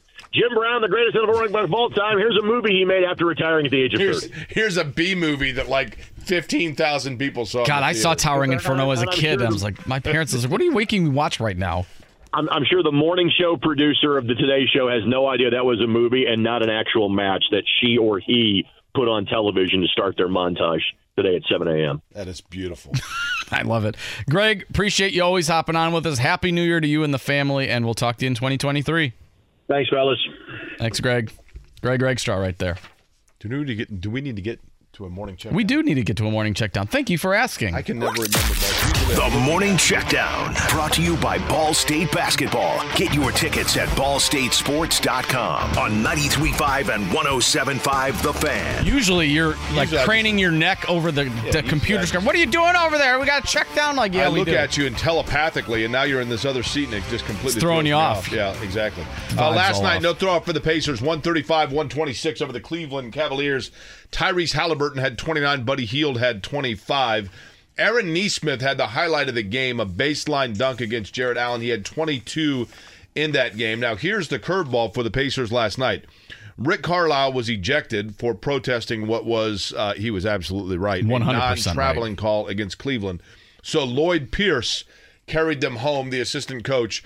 Afterwards, Lloyd, uh, Lloyd Pierce talked about Aaron Nesmith, who was acquired for the Pacers in the Malcolm Brogdon trade from Boston, and the fact that he's wearing a lot of hats right now for the blue and gold. you know he is the ultimate team guy. He he he plays a role that um, a lot of guys in the NBA are afraid to play, which is you tell him to play the four and guard a big guy, great. You, know, you tell him to guard the elite scorer, great. Um, you tell him to just go stand in the corner, great. He has no problem with any role that uh, we give him.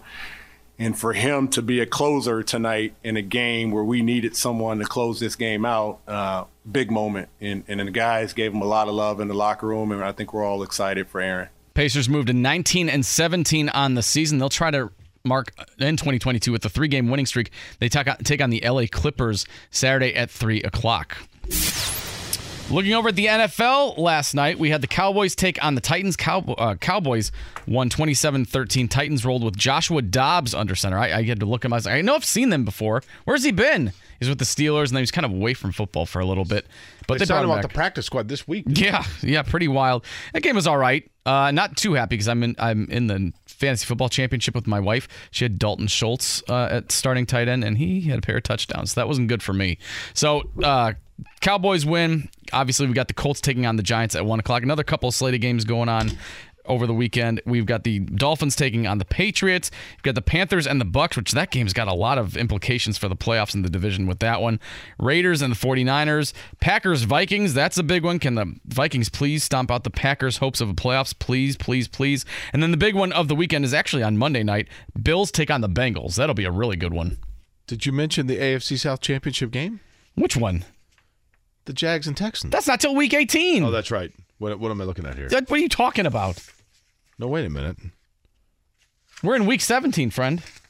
You- You're right. I'm sorry. The, the, the Jags and Titans. I mean, if you want me week. to go over the week 18 schedule, You're right. I can, No, no, but hold that's on. a little premature. The, the Jags. So the Jags game is also irrelevant to them, right? Correct. So the Jags can just rest everybody like Tennessee did. I They mean, how could. ridiculous is that in the division? You've got two teams sub 500 Yeah. that can rest because they're still going to be in because Indianapolis. Ja- Jaguars completely play the. Texans, by the way, this weekend. I don't know why I was thinking that. Yeah, sorry about that. That's okay. All right, college basketball. Let's get back to that. Purdue, the number one team in the land, winning last night easily over Florida A and M. Zach Edey with a double double to go uh, to lead the Boilermakers. But now things get real, as the kids say. Even though Purdue played a stout pre-conference schedule, things ramp up in terms of the Big Ten. And Matt Painter talked about just everything that goes into not just the opponent, but all the atmosphere of the Big Ten schedule. You know, it is the only thing that we have as the games that we've played so far. Um, but when you go into a beehive like the RAC, or you know, you go into the Breslin Center or Assembly Hall, like that's there, there's no comparison to a, a neutral game on the West Coast. You know, there just isn't. And, and so, like, this is, um, you know, it's not a little kids' league.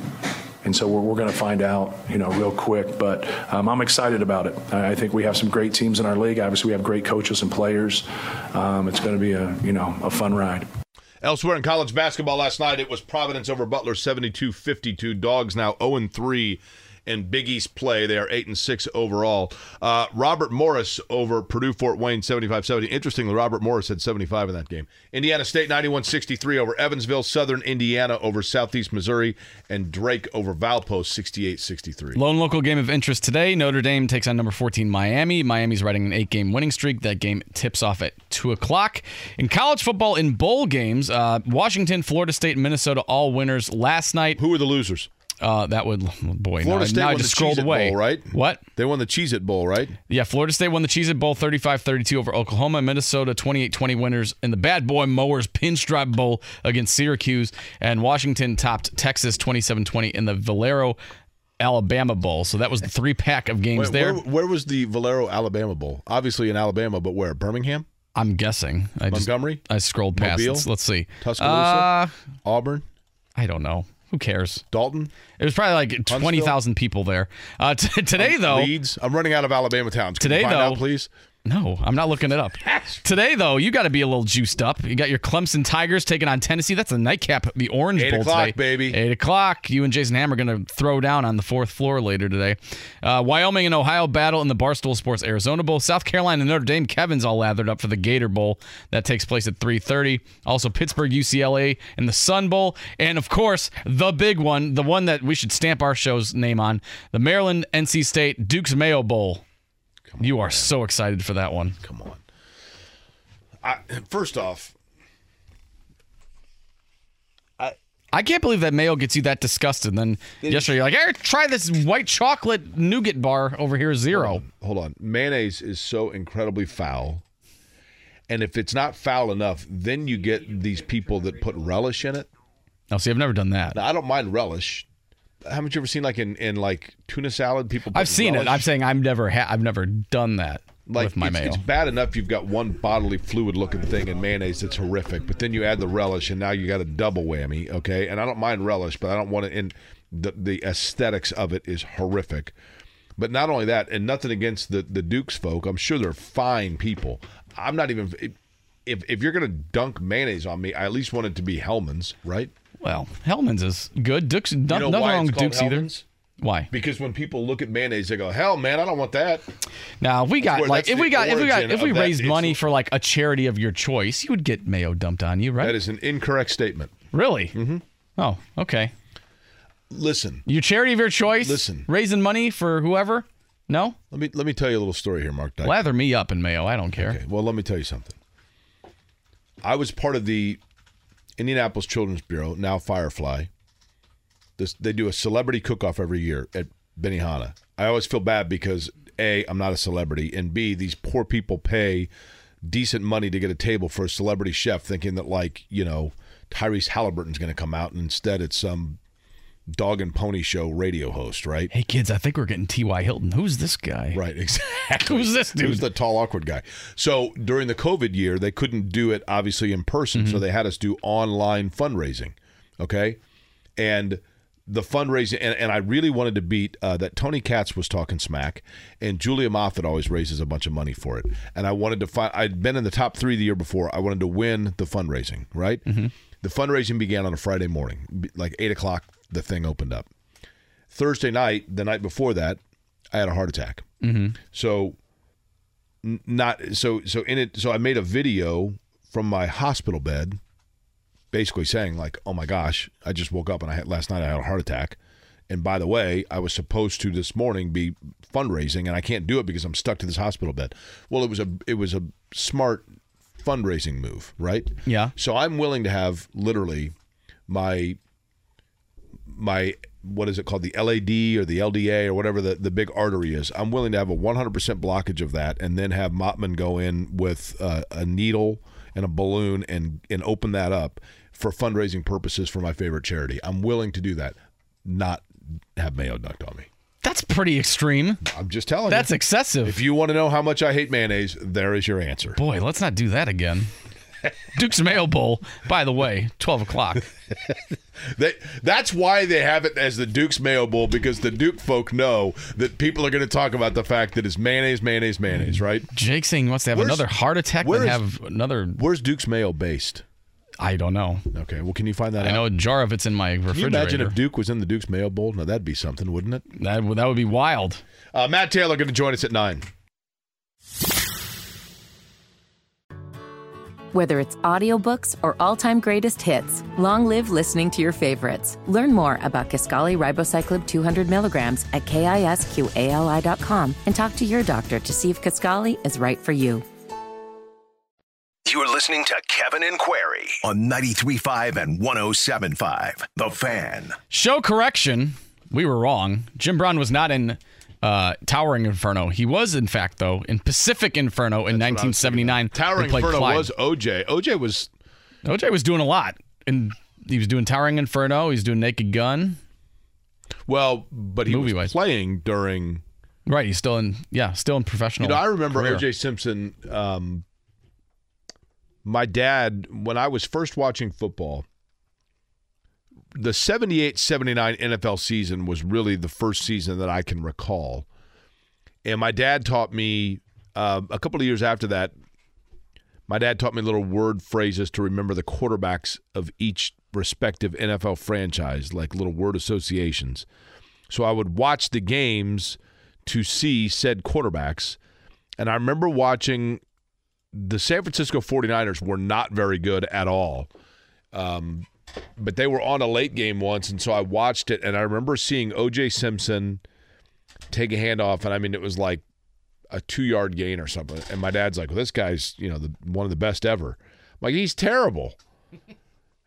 well, I mean, I wasn't watching 2,000 yards in a season in the snow Buffalo O.J. Simpson. You know what I mean? I Right. was seeing.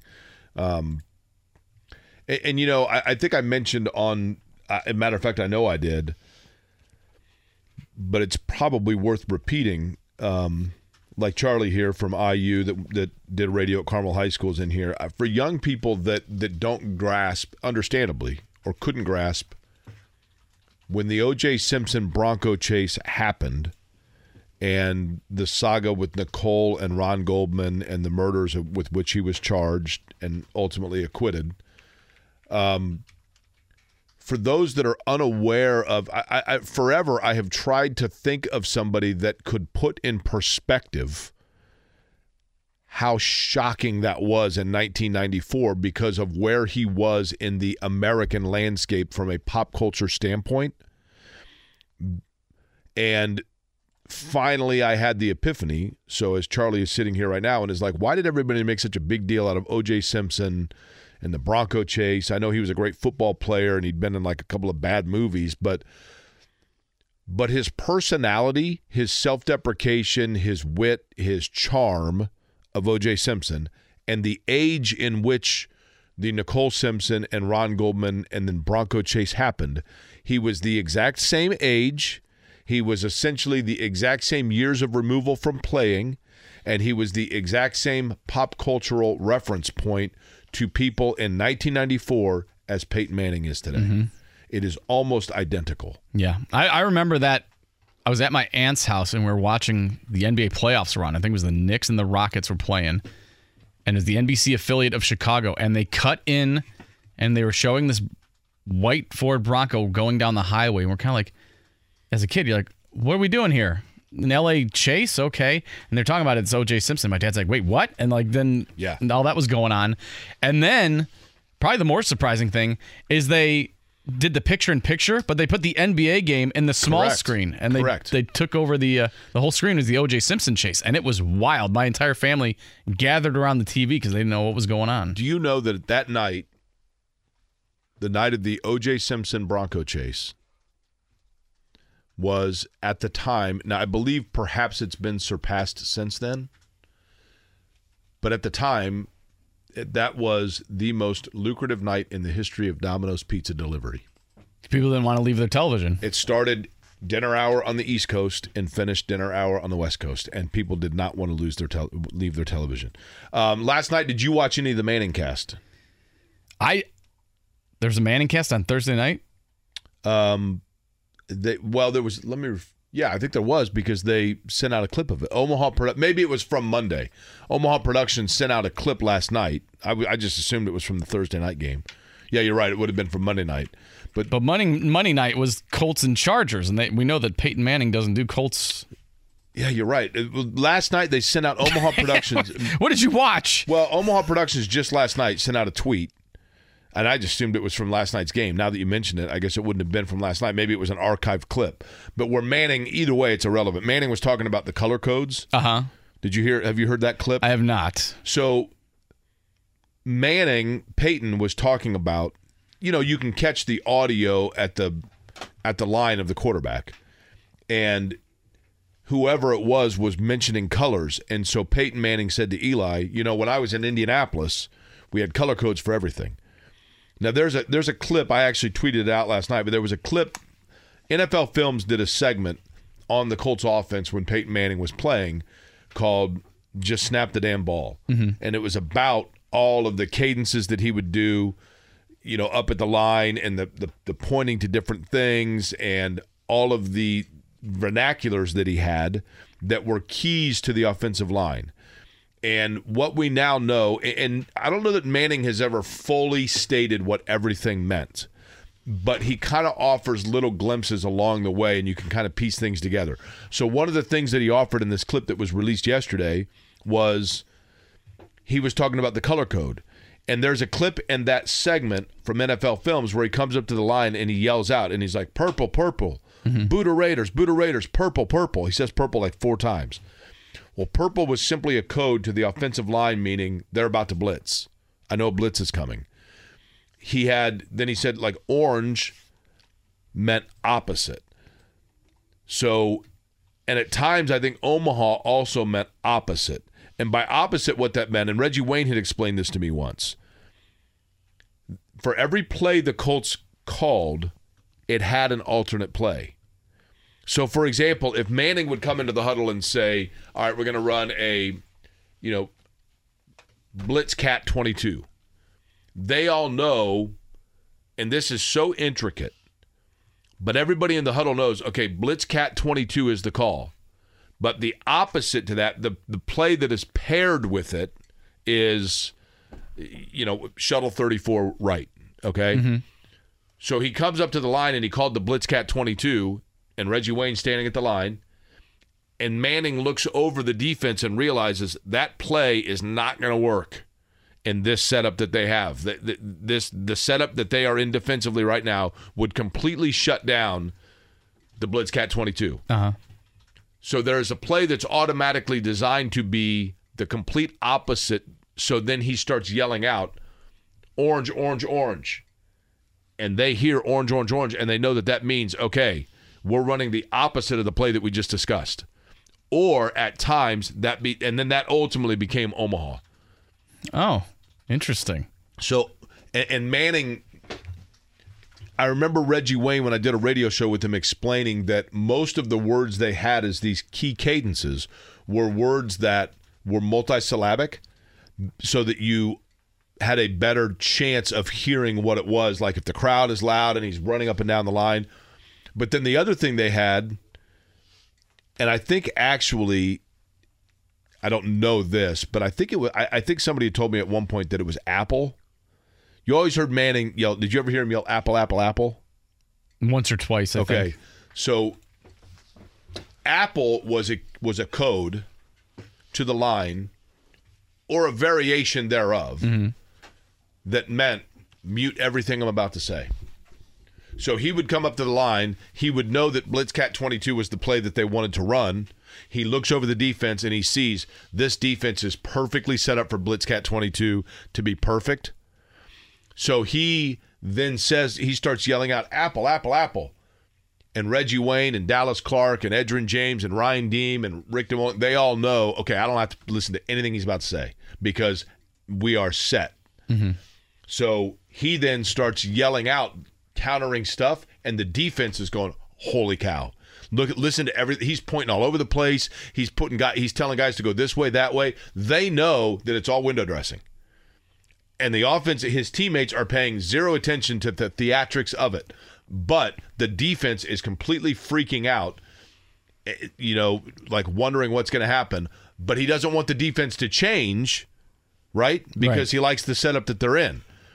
But in case they then shift, then he yells out whatever it might be, you know, purple, they're about to blitz, orange, let's go to the alternate, etc. That's why Peyton was so great because he would start pointing at the line and you'd be like, what is he doing? Like, what is he possibly saying? And you see the defense start pointing at him and pointing everywhere else, like, get over there, cover Right. that guy. And well, this the and other and thing that he would chaos. do, the other thing that he would do, he had when you saw him at times when he would be pointing to himself, pulling on his ear or pointing to his eyes, those were also codes for play calls. Because he would know in certain, you know, they're in they're in Arrowhead, and it's fever pitch loud. So he had he had he had already, you know, over the course of obviously a, a gaboon number of hours, he had coordinated and figured out with his receivers and his running backs nonverbal codes as well. Now the line it doesn't matter because the line just knows okay we're running a pass. If he's staying from pass to pass, right? He, the line doesn't matter.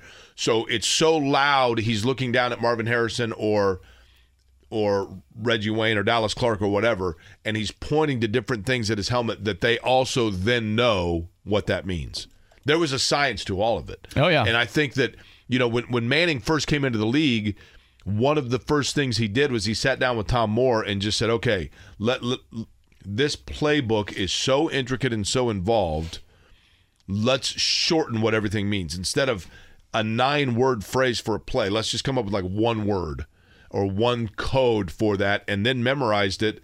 And you got to give a ton of credit. I mean, a ton of credit to his teammates for being able to also understand and know what all of that is. Now, I think I told you, like, Jeff George told me that when he he had Randy Moss, mm-hmm. and Randy Moss was a young player. Matter of fact, I can't remember if he had Randy Moss as a rookie or a second year player, but Randy Moss was still really young. Mm-hmm.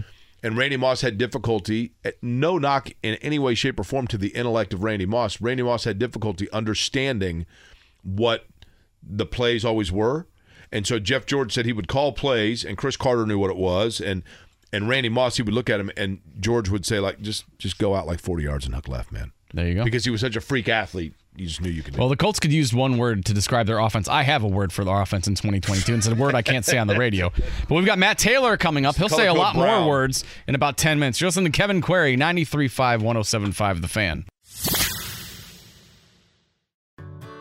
Whether it's audiobooks or all-time greatest hits, long live listening to your favorites. Learn more about Kisqali Ribociclib 200 milligrams at kisqali.com and talk to your doctor to see if Kisqali is right for you. You're listening to Kevin and Query on 93.5 and 107.5. The Fan. You got big plans for New Year's Eve, Mark? Uh, not too much. I kind of I always think New Year's Eve is kind of the blow off holiday. Like, I'll stay up till midnight, maybe watch some TV, but we don't we don't make a big deal out of it. Which What- one do you watch? Like which? Well, if I had my choice, I know which one I'm watching. My wife won't like it. I, I like Miley Cyrus. I'll watch that one. Excuse me. Yeah, Okay. I got a crush on her, so I'll watch what, that what one. network is she on? NBC. See, I just Do you do anything? You and Shannon do anything special? no tonight. Um, is the annual? I I I think I'm allowed to say that this is going on. The annual New Year's Eve Eve party that Bob Kevoian has, which is a highlight of the year. Uh, I absolutely love going to it. It's a pleasure and an honor to be invited to it. That's tonight. Uh, tomorrow night, I don't, I don't know. Shannon's been under the weather, so I don't know Mm-hmm. what's planned. But um, I always watch ABC just because when I was a kid, Dick Clark's rocking New Year's Eve, and then for a couple of years it was fun to watch him arm wrestling with Ryan Seacrest for the microphone. Yeah. and now Seacrest does it. Yeah. Uh, but I would imagine that's what we watch. But I think New Year's Eve's kind of. Yeah, same thing. Like I've never been a huge fan. As a kid, you're like, well, I'm staying up till midnight, and now it's like I can't. I wish I could go to sleep at midnight. Sometimes I can't fall asleep. yeah, I'm, I'm with you there. Uh, Matt Taylor, the voice of the Colts, joins us next. Whether it's audiobooks or all-time greatest hits, long live listening to your favorites. Learn more about Kisqali Ribociclib 200 milligrams at kisqali.com and talk to your doctor to see if Kisqali is right for you. What's happening on West 56th? Presented by Shelby Materials, the concrete and aggregate experts. We'll find out in 30 seconds. Do you want to work for a company who has your back? You can count on Shelby Materials. Shelby Materials has 10 ready mix locations in central Indiana and is looking for Class B CDL drivers. Highlights include being home every night and every other weekend off during peak season. Shelby Materials stands behind its work, products, and people. We support our employees with competitive wages and benefits, including 401k, PTO, paid holidays, HSA, and a sign on bonus. Learn more about your next opportunity by visiting ShelbyMaterials.com. Now, what's happening on West 56th? Brought to you by Shelby Materials, the concrete and aggregate experts. Nine o'clock hour in Indianapolis. For that matter, it's the nine o'clock hour everywhere in the Eastern Time Zone. On a Friday, Jake Query along with Mark Dykton, Kevin Bowen back on Monday. Joining us now on the Payless Liquors hotline, as you had just heard. Uh, coming up later today, 6 o'clock, as a matter of fact, the Colts Happy Hour can be heard on this radio station. Then on Sunday, it will be the Colts and the New York Giants. The voice of the Colts, Matt Taylor, joins us to talk about that. Matt, I'm going to begin by asking you this. We have two games left in this season. We know that obviously it is a year that has not gone the way that the Colts or their fans had anticipated. So, in these last two games, sometimes you get to a point where you start looking at players that might be seeing it as kind of a chance to really cement themselves as a long term solution for the franchise. So, almost like, and I hate to say it this way, Matt, almost like a preseason feel in the last two weeks. Give me a player or two that you're curious to see how they respond to perhaps a new challenge for them to grab a hold of something here down the home stretch. Hmm, good question. Um, I think the guys that immediately come to mind in that regard, be, primarily because of injuries and, and guys being out in front of them, and both of them are, uh, are on defense. I'm going to say Dayo Odeyingbo on the defensive line, and he's really coming on here these last couple of weeks. And Tyquan Lewis got injured, I think it was about seven weeks ago. And before Tyquan got injured, Dayo was a part of that defensive line but he was more of a rotational guy. Now he's more playing starter like snap counts. I think in seven games since Tyquan's injury, he's averaging about 40 snaps a game.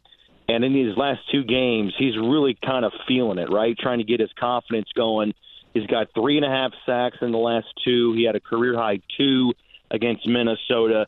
And you're starting to see him play like the Colts envisioned and like what they thought they were going to get out of him when they drafted him so high there in the second round out of Vanderbilt a couple years ago, even though he was coming off an injury in the offseason before he got drafted.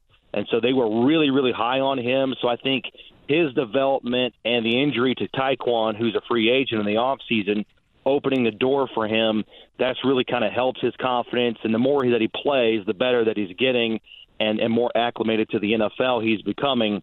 Um, and then also in the back end, you know, with the injury to Kenny Moore and then Isaiah Rogers is going to go on IR or did go on IR this week. That's opening the door for Dallas Flowers. I don't know if he's going to start this weekend, but he's definitely going to play, and he has played on defense a lot these last two games, on top of being a good kickoff return man on special teams. So those two guys are really benefiting from the circum- circumstances in front of them these last two games, or the you know heading towards the end of the season. And obviously, both guys are young. I mean, Dayo is a second year guy, Flowers is a rookie. They're going to be here. They're going to be here, barring anything weird happening in the off season. And it's it's good to see the Colts getting a, a good hard look at those guys. Both guys getting an extended run going into the off season, so the Colts can evaluate them and for their confidence to grow and their experience to grow towards 2023. Matt, how's Ashton Dulin doing? Obviously suffered a vicious hit on Monday night from Derwin James. How's he how's he doing this week? Yeah, my understanding is he's still in the concussion protocol and uh, you know, when you're still in the concussion protocol on Thursday before a Sunday game, you know that's that's kind of the uh, that's that's that's a good barometer, a good gauge on you know kind of how you're trending. So um, based on what we know now, we'll find out in a couple hours from Jeff Saturday when he gives uh, the injury report going into the game, and we'll see if there's a designation for for Ashton. But my my my gut feeling is that it, it might be tough for him to get back on the field if he's still in the concussion protocol on Thursday going into a Sunday. Matt, if you were, let's say for the sake of argument, that you bring somebody who does not follow the Colts and is not necessarily a huge football fan but follows sports, and you bring them to a practice in week five. And then you brought them to practice this week. And that's the only two practices the person has been able to see, and they have not followed the team nor their results over the course of the year. Would they see a difference? I don't think so. I mean, as far as this year's concerned, the only difference would be just you know who's running the practice, personnel, right? Right. You know, person well personnel, but just in terms of there's a different head coach, so practice might look a little bit different in terms of of structure and length and intensity and things like that. But um, no, you're you're not going to see any difference in terms of of guys moving swiftly from drill to drill, period to period, things like that. I mean, you're still going to see guys, you know, busting their tail. Um, you're still going to see, you know, really, I think, high energy within the 11 on 11 periods. Um, so that's a really good question. I think that's that's um, you know the Colts should be commended for that because it, this hasn't been you know, publicly anyways, it hasn't been the Denver Broncos where you got guys fighting on the sideline and and and and guys are pointing fingers and the quarterback is being accused of checking out and things like that. You know, this is I still think you know a pretty tight locker room. Obviously, the results haven't been there this year, but you haven't seen the dissension. Um, you know that you might anticipate seeing with a four and ten in one season. Um, and, you know other teams that are in that boat you know, I've kind of had those moments, and I think to the Colts' credit, they've sort of kept it together, and um, it's just been it's just been one of those one of those years. But in terms of practice and organization and and preparation, you know, I think it would be hard hard pressed to if you know if you're, if you're just coming from Mars, like you said, and you're in a time machine, you go back to Week Five and you don't know anything about football, and then you watch a practice today, let's say. You know, you're still going to see basically the same things, and I think uh, that that is to be you know, to the Colts' credit, and, and unfortunately, it's just you know all that work continues to be steady, but they're just not getting those results on Sundays. In terms of, and you touched on it there, Matt Taylor's our guest on the Payless Liquors Hotline. Um, just in terms of the the structure of practices, and I don't mean this in a, in a good or bad way for one way or the other, but I'm just curious. I think a lot of people are. How are things different from Frank Reich to Jeff Saturday? You know, in terms of the day to day operations, the way that the team, maybe they're not. I don't know, but just the calendar, the schedule, etc.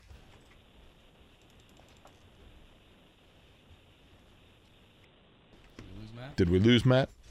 A second, but um, yeah, I don't really think it's it's really all that different. I mean, Jeff's obviously a player's coach, and he understands. I mean, Frank did this too, um, but he understands just sort of the rigors these guys go through, especially here late in the season when you're playing on different days of the week and different times, and you know you got the holidays sprinkled in there as well. So he's given guys the you know the appropriate time off, and he's going through instead of having a practice on Wednesday this week you know, there was a walkthrough just to get guys, you know, back into the swing of things after playing late on Monday and and taking a pounding, you know, in terms of your body, which you always do, no matter you know when you play. But when you play so late in the week, if you will, in prime time on a Monday, give them you know a couple of extra hours or an extra day to you know get back into the swing of things, and uh, you know you have an extra day to recover. So I, I just think it's little things like that. In, in terms of practice, you know, Jeff is going a little bit more ones on ones, eleven on eleven. Um, you know, one on one with with the top guys, the top skill players, right? Where you're going to see Michael Pittman Jr. in the regular season during practice go up against Stephon Gilmore. You know, you see that obviously a lot during training camp, but not so much um, in, in practice in the regular season under Frank Reich. You're, you're seeing a little bit more of those types of things uh, under Jeff Saturday. But for the most part, it's pretty similar, and it's just a different atmosphere. It's just a different, you know, the voice, and obviously Jeff's big thing is just holding guys accountable.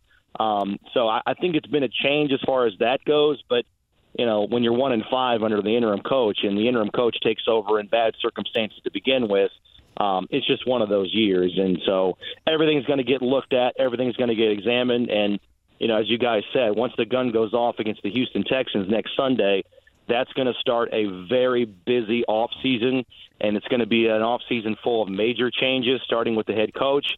And I fully expect. I mean, anytime you go four, ten, and one, and you miss the playoffs, and you can't compete in this, you know, bad AFC South, there's going to be a lot of roster turnover, and it's going to be an eventful ride for the next four months leading into the draft. You kind of set up my next question with that. I, am just curious. What do you think, like front office of the Colts is thinking yet last night when they're watching Thursday night football and the Titans are resting guys because they have you know a below 500 record, yeah. but week 18 they're facing the Texans and the divisions on the line. That's got to just be like salt in the wound at this point. Correct? Yeah, I mean, yeah, I mean it's we've been talking about it for a couple weeks now. It's it's a very sobering reality that um, you know, the Jacksonville Jaguars are in the same boat. You know, they can potentially rest players this weekend because the AFC South Championship game is next Sunday between the Jags and Titans, and it's winners winner takes all. And you know, the Colts are, you know, they've at that point uh, next week they will have been mathematically eliminated for three weeks.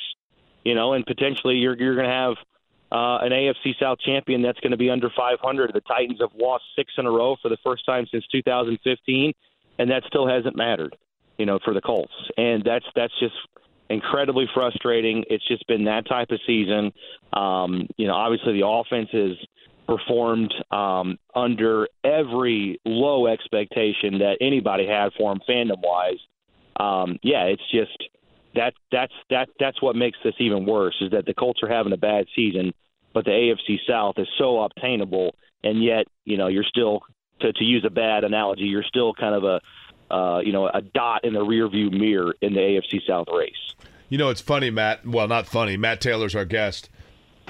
I actually felt bad for you. I, I felt guilty towards you, truth be told, midweek because one of the players, one of the very few players outside of the Colts roster that you and I publicly on this airwave have talked about a mutual agreement on, redundant, is both of us have uh, you know an admiration for the style of play of Derek Carr.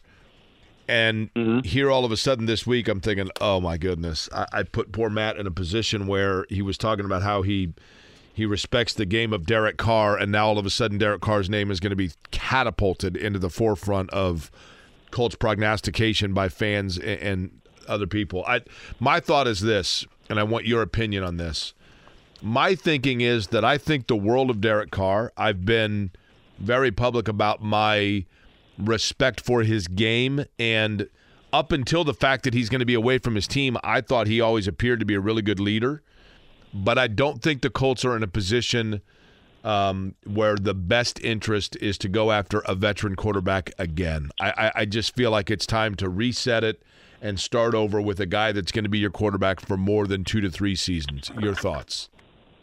I completely agree with the Derek Carr aspect of things. I mean, th- this goes back a long time for me. I mean, this is like 2017 or 18, getting ready to to do one of his games. I'm thinking I'm getting ready to.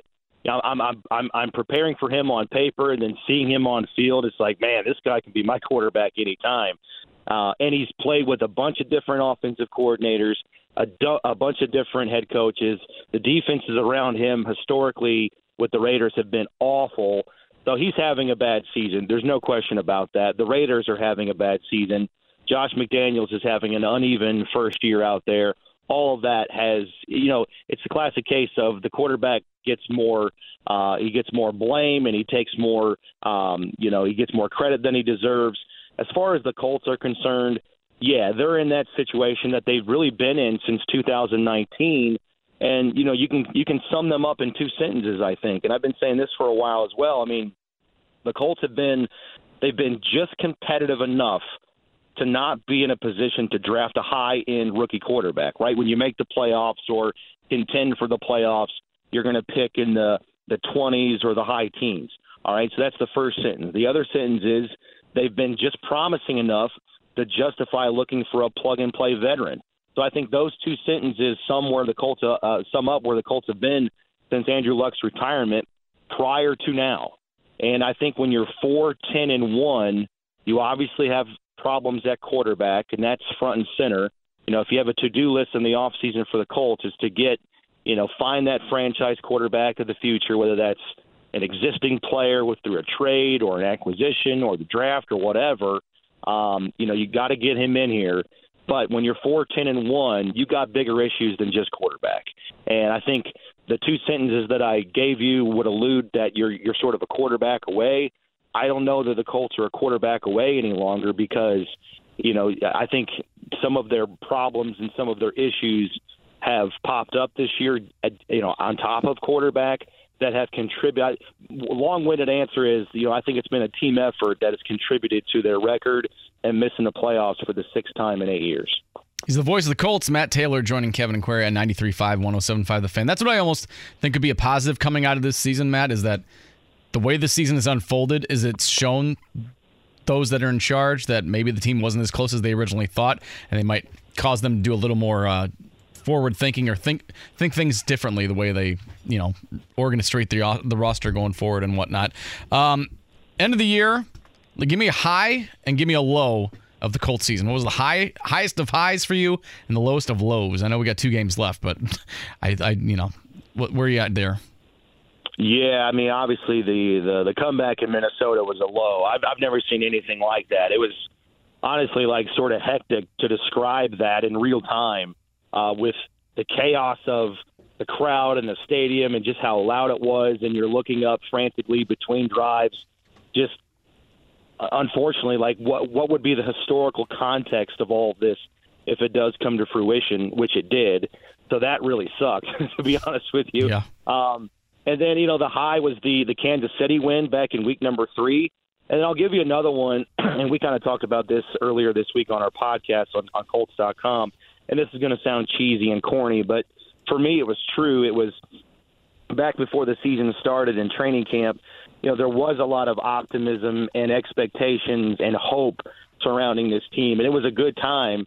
And it was that that first night practice at Grand Park know, Saturday in August, and it was beautiful weather. It was like 85 degrees and like 7,000 people up there, and it was twilight. The sun was going down, and Matt Ryan and uh, Jonathan Taylor, excuse me, Jonathan Taylor addressed the crowd there and, and got everybody fired up. And I just go back to that moment, sort of, you know, kind of in retrospect, like how did we get here? Was was was that, you know, being sort of the start of the season with such high hopes and energy and optimism and hope to where we are now with missing the playoffs, and Matt Ryan's not even the quarterback right now, and Jonathan Taylor's on injured reserve.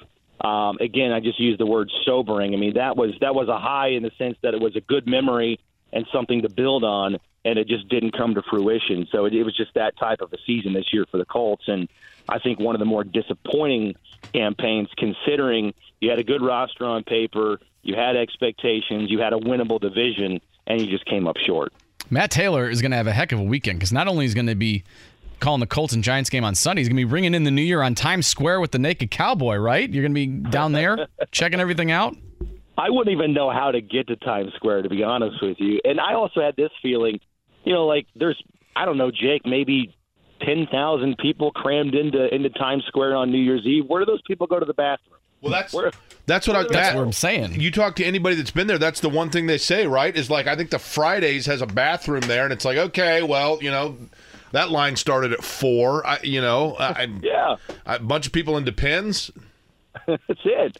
Uh, so I mean, it's kind of cool, but like the more I think about it, the the you know the the the more I come to the conclusion like it's really not for me. I don't have I don't have any desire to go chase that down. And plus, getting back, we're going to stay in, I think, Jersey City across in in in, in New Jersey. I, I don't know how to get back there. So, like to me, like my middle name is No Hassle. You know, like, that's going to be buried on my tombstone. Matt No Hassle Taylor. So that is all hassle in my opinion. So I don't think I'm going to mess with it. Yeah, my wife wants to do New Year's in New York one year, and I'm like, no, thank you. You want to do Christmas? Fine, but no way in hell am I going New Year's Eve in Times Square. No, thank you. Hard pass. Yeah, no, no question. Yeah, I mean, I'll just watch it on TV, or I might just be watching a bowl game, or hell, I might even be asleep. Probably the third option, to be honest with you, because it's my it's my last chance to sleep in a hotel room by myself without children. There you so go. it's like a it's like a ten hour reprieve for me, and I'll never say this in front of my wife, and I hope she's not listening. But I'm gonna miss these road trips where I get a solid double digit hour sleep and uh, and feel pretty good the next day. And I I feel bad saying that because she's wrangling two kids, but it is what it is, and I like it. Enjoy it Hey, while it lasts. I, I got news for you, Matt. I, I virtually guarantee you she ain't listening. right. Hey, listen, I gotta- there's she doesn't she doesn't listen to half the stuff I do, so I feel confident too. Right. Got a non-Colts question for you. How do you feel about Tucker Barnhart uh, rocking the Col- Cubs jersey next couple of years? Yeah. Listen, Tucker Barnhart is an awesome, awesome dude. Great defensive catcher. I still remember in the uh, Reds playoff game against the Atlanta Braves when that game went to like 12 or 13 innings. Uh, Tucker Barnhart unfortunately left a lot of people in scoring position. So I'll just leave it at that. But I love him as a guy. Great guy. I'm excited. I'm, I'm fine with it. I like it. Also, is the 20 year anniversary of Riverfront Stadium getting demolished? What's your uh, fondest memories from that? I saw the video of that. It was 2002. That video looks like it took place in 1976. I have a theory on that, Mark. Isn't I'll that get to it in a second. Yeah. Matt, what's your favorite riverfront memory? Probably going to probably going to see Barry Larkin. Uh, he was my favorite player growing up, and my dad was our little league coach growing up, and we of course had to play for the Reds. So we were the Reds growing up, and so my dad would take our little league team every summer, like in June, to a game at Riverfront Stadium, and he would hook it up. He would get our little league team name and all of our names up on the jumbotron. So like just those memories, like waiting to see our names on the big screen, like that was the coolest thing in the world as a nine and ten year old. Um, and just when you walked in, when you walked into Riverfront Stadium, the smell, um, you know, seeing the AstroTurf, right? I mean, that was just that was the coolest thing in the world. And Barry Larkin was my favorite player. Um, remember fond memories of that 1999 team that got so close to the playoffs at that play-in game against the Mets and came up short. Um, so that that would be my fondest memory of going over to Cincinnati. And the middle of the summer is smoking hot right there on the river. You got the AstroTurf, which is not helping in terms of the heat, but great memories growing up watching baseball as a kid in, in uh, Cincinnati at Riverfront. Matt will be on the call with the Colts and the New York Giants coming up on Sunday. You can hear it right here on this radio station. Matt, Happy New Year to you. Appreciate the time. We'll talk to you next week, all right? All right, guys. Happy New Year. Matt Thanks, Taylor Matt. on the Payless Stickers Hotline. I have an interesting theory, Mark, that you mentioned about, uh, and, and it took me a while to to think of this or to, to to grasp this. But when I, for example, when I worked at Channel Six, I would all the time go down to the news archives down in the basement and pull video. I, I think part of the reason why so much of the history of this town and the nuances of different stories in this town seem recent to me is because when I worked at Channel 6, I was fascinated by it. So I would go down to the library, uh, basically, and I would pull, you know, you name a story that happened in this city that we would hear about all the time. It, you know, notorious stories, positive stories, whatever it might be. And every once in a while, I would just go down after the shows at like midnight and I would pull the news archives of that day and I'd watch it all. I'd watch all the coverage of the Pan Am games or the Marjorie Jackson murder or the, you know, I, I mean, the, the Pacers ABA championships, a- any number of things uh-huh. over the course of time. And in the 1970s, things were shot on film. Then by the early 80s, they were shot on three quarter inch film. That transitioned into beta tapes by the late 80s, early 90s. And then towards the late 90s, finally got into digital, what we call DVC Pro. But DVC Pro was being adapted into the like 2000s, 2001, 2002. Not everybody was using digital yet. And to me, what is fascinating is I know I use that word a lot, but what is really intriguing to me is different starting in about 2002. You mentioned that the implosion of Riverfront Stadium. That probably what you saw was a beta tape or a te- television station that had not yet fully immersed over to DZ- DVC Pro. 9 11, whenever you see all the footage from 9 11, to me, what is interesting is that is the first major news event that the predominant, because New York City was kind of the forefront of those things. Most of that was archived on digital video, which has no deterioration of quality. And so it looks as crystal clear when you watch video of that today as it did then. And so many things that you see when you watch even like highlights of Michael Jordan or highlights of even Peyton Manning early in his career, it looks dated because the, the film starts to deteriorate. Whereas Charlie, who's sitting here, who goes to IU, his entire life, everything that's happened in his lifetime will be chronicled on digital quality, and thus it will look the same when he's 75 as when he was 10.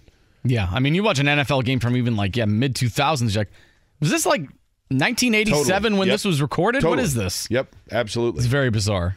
Uh, time for though. a quick morning check down, right? Yep. The Morning Checkdown, brought to you by Ball State Basketball. Get your tickets at ballstatesports.com on 93.5 and 107.5 The Fan. NBA last night, Pacers over the Cavs, 135 126. Tyrese Halliburton had 29, Buddy Hield with 25.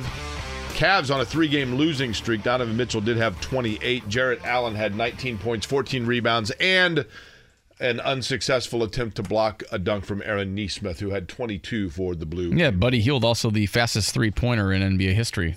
Literally got the ball, turned around, and shot it. He's getting nervous because that's a pop quiz question. Oh, is it? I haven't looked at the pop That's quiz yet. pop quiz Sorry. Sorry. Well, it's Freebie Friday anyway. It's the last show of the year.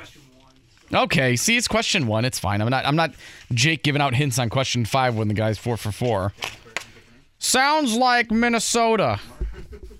Anyway, Pacers get back on the court tomorrow. They take on the Clippers to round out 2022. They'll try to get a three-game losing streak or three-game winning streak to start the new year. Thank you.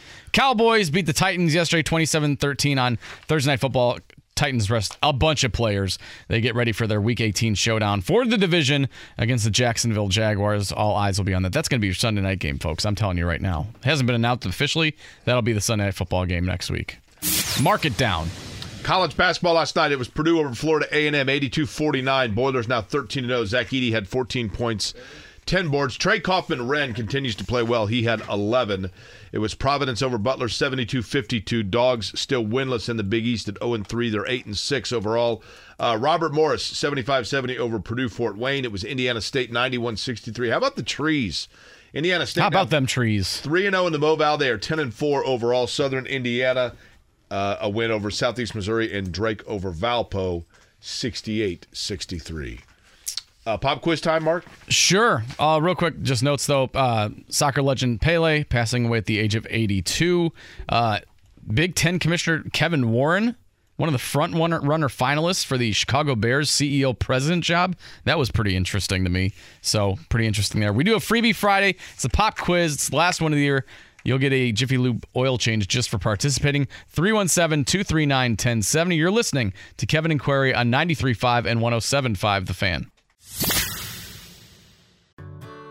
Whether it's audiobooks or all-time greatest hits, long live listening to your favorites. Learn more about Kisqali Ribociclib 200 milligrams at kisqali.com and talk to your doctor to see if Kisqali is right for you. Have you studied? Can you handle the pressure? Sharpen your pencils. It's time for the pop quiz with Kevin and Query. Brought to you by Jiffy Lube, Indiana's favorite oil change since 1985. That's right. It's the Jiffy Lube oil change. It's pop quiz. It's the last one of the year. Last one of 2020, 2022. Yeah. Going into 2023. Uh, 317 239 1070 winner, or just for participating, get a Jiffy Lube oil change. So doesn't matter if you go five for five. Doesn't matter if you go one for five. Doesn't matter if you go zero for five. You're still going to get an oil change. So bring in 2023 with some nice new oil in your car. You could use it especially this time of year. Jake, do you want to pick the number? I'll go with number four. Any significance? No, not really. Just came to you. It did. Four, the number of servings of mayo you're going to have during the Deuce Yeah, Mayo not Bowl hardly. today. Not hardly. Who's on? Who's number four? We've got Michael. Michael, what's up, man? Happy New Year. Happy New Year to you guys. Michael, you sound thrilled to be here. I am ecstatic. I can tell. It Have you- is Friday, the only day I call in. Have you called the program before, Michael? I have not. Okay. Are you always one aspirin away from a coma? I'm gonna have to ask you to settle down, sir. You're getting a little too rowdy. Michael, can we We play? were up a little too late last night. There you go. Can we play Get to Know Your Listener, Michael? It's we've had a lot of success with this. Kids love it. Can we? Get, will you, are you willing Of to participate? Okay, uh, Michael. If you don't mind me asking, who was president the year you were born? Uh, 1995. Oh boy, that's a tough one. I mean, you got to go all the way back like three administrations ago, right? 1995 would have been Bill Clinton, sir. Oh, the best one. Okay, uh, Michael, um, you were in high school and your team scored a basket, and you chanted out "Let's go!" Like for me, it was "Let's go Panthers." For you, it was "Let's go what?" Let's go Tigers. Our Tigers. school actually got sued by the Missouri College for likeness. They were using were they using the Missouri head, the, the little tiger head, the little the, the illustration? Yes. Okay. And as far as I know, we still have that. But hasn't been there in years. So either they either they won the lawsuit or they're just hoping Missouri doesn't notice, right? That's my guess. trying to think who the Tigers are. Lebanon? Is it Lebanon? Warsaw. Warsaw, that's cool. Indiana. Okay, can you name the two Mr. Basketballs from Warsaw? Uh, One of them, I think, was the year you were born. um, Okay. oh, the uh, oh, who were those kids? We had two kids. The Turner kids That would that be Duke. that would be well. You're thinking. Of, are you thinking of the Plumlees? Ah, the Plumlees. No, the the the Mr. Gorgeous Basketballs would be Jeff Grose. Scotty Johnson's here, so he can correct me if I'm wrong. I believe it's Jeff Grose and Kevin Ault, both played at Warsaw and were Mr. Basketball. Uh, all right. Well, based on this f- flying start to get to know your listener, Michael, would you like to begin the pop quiz? Of course. Okay, that would be uh, you could either have Jake, that would be me, or Mark lead you off with question number one. Which would you choose? Can I have Coach Dan Dakich lead me off with question one? Well, I would say that's unlikely. Okay. Um, I will go with Jake. All right, here we go. Question number one. Uh, Buddy Hield hit a three pointer with just three seconds gone in the first quarter of last night's Pacers win over Cleveland. Since the NBA began tracking play by play in the 96 97 season, his basket is the fastest three point make in a game. Who held the old record of making a three pointer just four seconds in to an NBA game, keeping the record within the franchise? Russell Westbrook, Reggie Miller, Steph Curry, or Kyle Korver? Let's go Seth Curry. Mm, yeah, okay. Luka Doncic had a 35 point, 12 rebound, 13 assist triple double last night as the Mavericks beat Houston. It's Doncic's 15th career 35 point triple double. The other placer, pa- the other players in Mavericks franchise history have combined for one 35 point triple double. Who did it? Ner- Dirk, Steve Nash, Jason Kidd, Mark Aguirre. Let's go with uh, Dirk Nowitzki. Uh, the Titans lost their sixth straight game last night as they fell to the Cowboys. With the Jaguars losing five straight games earlier this season, the winner of the AFC South will become just the fourth team in the Super Bowl era to make the playoffs despite having a losing streak of five games or more. Which of the following did not lose five in a row or more during a playoff season? The 2016 Houston Texans, the 2020 Washington football team, the 1970 Cincinnati Bengals, or the 2014 Carolina Panthers? Let's go 2014 with the Panthers. Okay. All right. You're off to a roaring start. Uh, 60 years ago today, the Green Bay Packers, boo, beat the New York Giants 16 to 7 to win the NFL championship at Yankee Stadium. Name the future Hall of Famer who was named the game's most valuable player. Bart Starr, Ray Nitschke, Paul Hornung, or J- Jim Taylor. Bart Starr. Okay. Um, Michael Warsaw in 1987 had an Indiana All Star who was from the Bahamas and an exchange student who actually didn't play that calendar year but still made the All Star team before going on to the University of North Carolina. His last name is that of a sly animal and he married a famous actress. Do you know who that would be? No, but Are you really from Warsaw, Michael? yes, I am. That's Warsaw, Born Poland, or Warsaw, Indiana? All right, question. Osco Community Hospital. Question number five. The fourth ranked IU women's basketball team suffered its first loss of the season last night. Name the team that has green in its colors that knocked off the 12 and 1 Hoosiers Purdue, Ohio State, Wisconsin, or Michigan State? Michigan State. Oh, hallelujah. Okay. uh, well, you got one of five, Michael. Nice Thank God job it's there. free. Thank it's, thank it's God it's freebie Friday. Clearly, one who pays attention to current events. Uh, Reggie Miller was the correct answer for question number one. It happened on March 5th, 2000, against the Golden State Warriors. Uh, he had gone, I believe, with uh, Seth Curry, despite Steph Curry being the option. Jason Kidd, the 2016 Houston Texans. Ray Nitschke, the other answers, along with Michigan State. And, of course, Rick Fox. Michael, stay on the line because you do win the Jiffy Lube prize pack. That was That's a what I love about Friday. there you go, Michael. I appreciate it. That was a fine performance, Mark. Oh yeah, perfect way to end the 2022 Kevin and Query calendar. That's right. One for five. That's all right. But we'll put a bow tie on this whole thing. We'll put some Colts and Giants predictions. Maybe some. We've got the playoffs started for the college football weekend too. Might have to give some predictions there too. So we'll give you all that. Get you set for the New Year weekend. It's Kevin and Query, 93.5, 107.5 The Fan. You're listening to Kevin and Query on 93.5 and 107.5. The Fan. I guess technically for the final time this year, right? Yep. Last show, unless you're planning to come in tomorrow. Uh, I'd say that's unlikely. Okay. Well, then, yes, it's our last show then. Last 15 minutes of this dog and pony show. Uh, usually we save this segment for uh, predictions and whatnot for Colts Giants, but we've also we've also got some college football playoff semifinals to go over and a couple other things. Anywhere you want to start particularly? Wherever you you have like. any predictions? I, I I got a text from Kevin.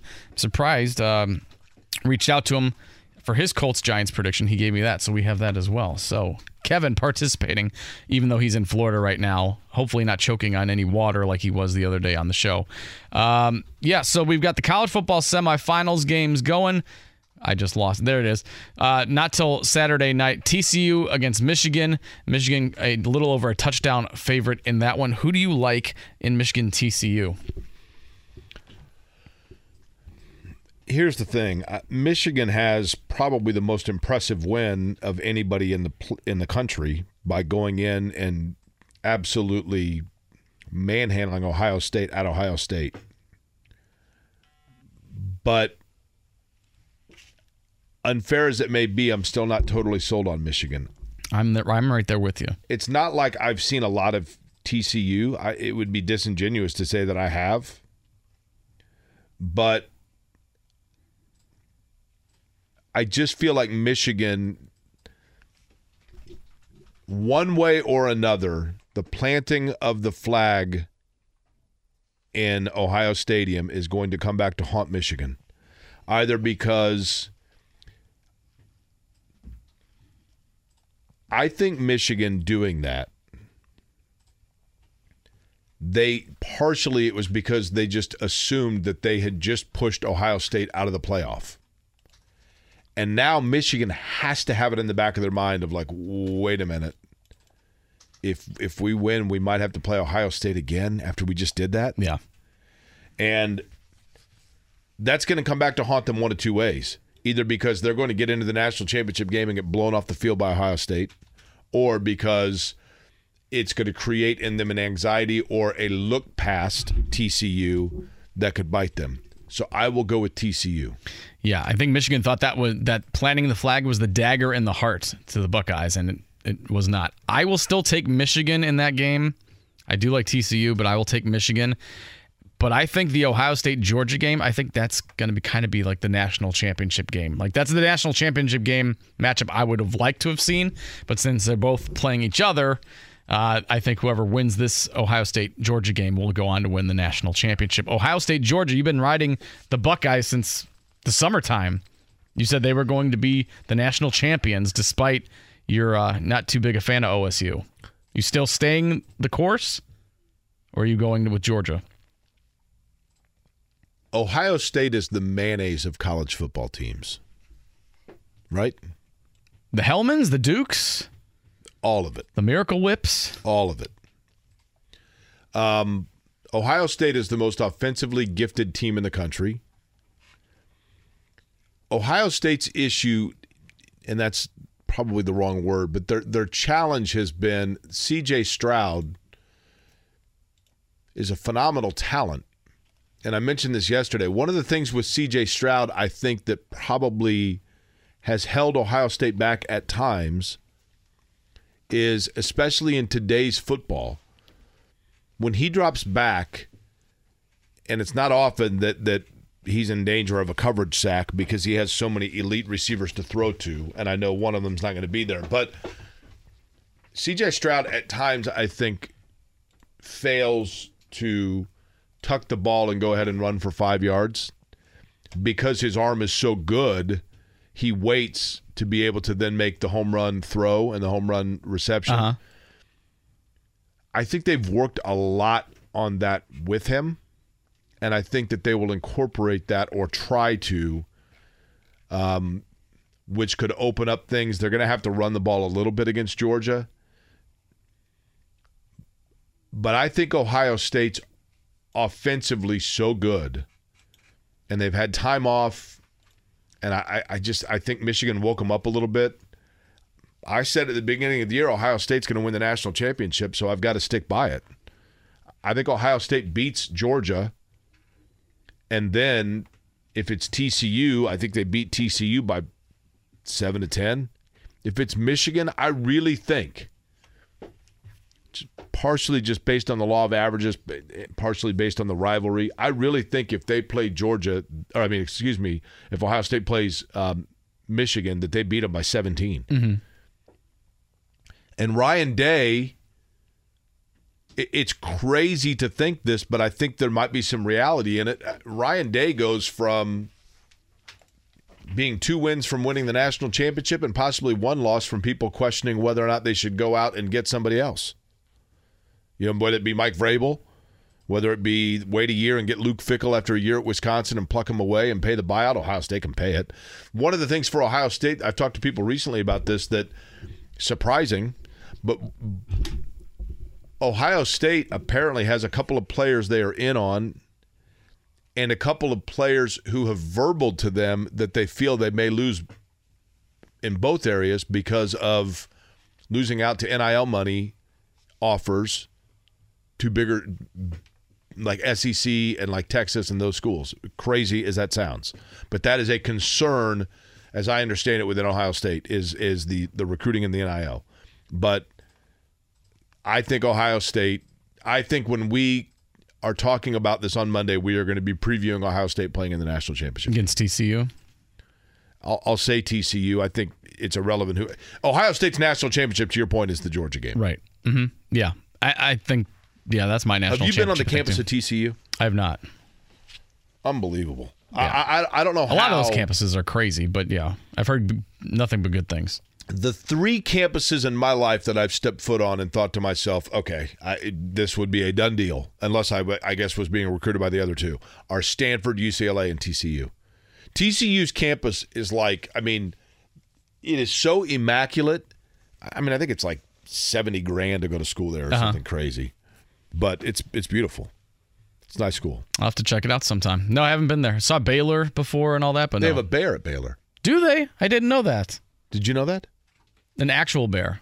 I knew the mascot was the. They have a live bear a live that bear? lives on the campus at Baylor. That could be problematic. Well, so I when I was there, I mean, he's got like a, a little cage, like a little what's the word I'm looking for? Um, habitat. pen? He has like a little habitat, right? Yeah. And so I was I was driving through Waco, and I'm like, let's go see the Baylor campus. And I'm like, you know, they have a live bear on the campus. So we went, and he's got a little cave and whatnot, and he was in there.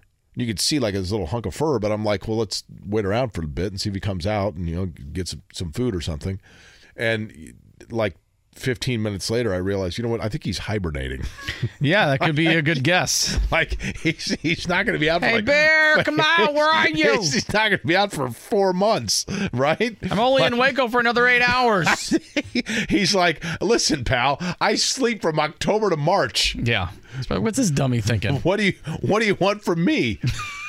But yeah, they got a live bear on the Baylor campus. Yeah. You know, Uh, I think CJ Stroud is good, uh, but I think the Georgia defense is great. So They I'm going good. to give the Georgia Bulldogs the edge there, and I think it's going to be Georgia against Michigan. don't get me wrong. I'm predicting Ohio State, but I will be happily wrong.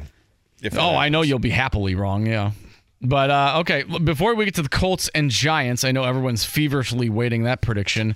Uh, any NFL games the rest of the way that uh, you feel overly strong with points line wise, winners? How you feel about those? No, there there are a couple of games I guess that are intriguing. You know, to be honest with you, the Battle of LA is intriguing because the Chargers now that they've they've clinched a playoff spot, the Rams actually kind of have a little bit of a tick with Baker Mayfield, as odd as that sounds. So I don't know that the Chargers. I don't know that they lose that game, but you know I, I'm not sure what the spread is. But we'll, curious to see if they cover because the Rams have, have shown a little bit of offense here. Um, the Jets and the Seahawks is interesting because they're both kind of surprising teams that you didn't think would be here in contention still. To like they're both going the wrong direction. that's though. hard. Yeah, but which means one of them's got to right get back in the right lane, right? You would think, unless they tie. There are a lot of dog games, man. I mean, Yeah, we're at that time of year. matchups. Yeah, I think the Niners are going to blow the Raiders off the face of the earth. Um, Ravens, Steelers, and Sunday Night Football. I'm kind of sick of seeing the Steelers. I feel like the Steelers kind of got the Colts treatment this year, where they're in a lot of primetime games. I'm like, ugh, no thank you. Steelers are still going to go 500. Mike Tomlin's never been under 500. It might right? happen. I don't know if Lamar Jackson's coming back yet, so we'll see there. Uh, Dolphins against the Patriots. The Patriots are still favored to beat the Dolphins. I know. Te- I know Tua's out and they're going with Teddy Bridgewater, but I've always liked Tu- Teddy Bridgewater. I don't think they lose that much of a step, and I think the Dolphins will win that one. So if you're if you're looking for something to play, take the Dolphins uh, and and the points right there against the Patriots. Uh, the big one will be Monday night Bills and Bengals. I can't wait for that one. Yeah, it's to be a great game. Um, boy, the Bills have a lot of resiliency, and they've got to overcome some of it again. Obviously, just I mean everything going on in the city of Buffalo, and you know I'm sure there've got to be some travel issues and things that are a challenge. But Buffalo's the Bills have overcome that so far this year. But Cincinnati's playing really well. Playing Um, really well. I mean, Cincinnati Getting might- hot at the right time. yeah, but then again, Mark, a lot of times the team that is hot at the right time is the one that everybody assumes is, is like going to roll through everything. Yeah.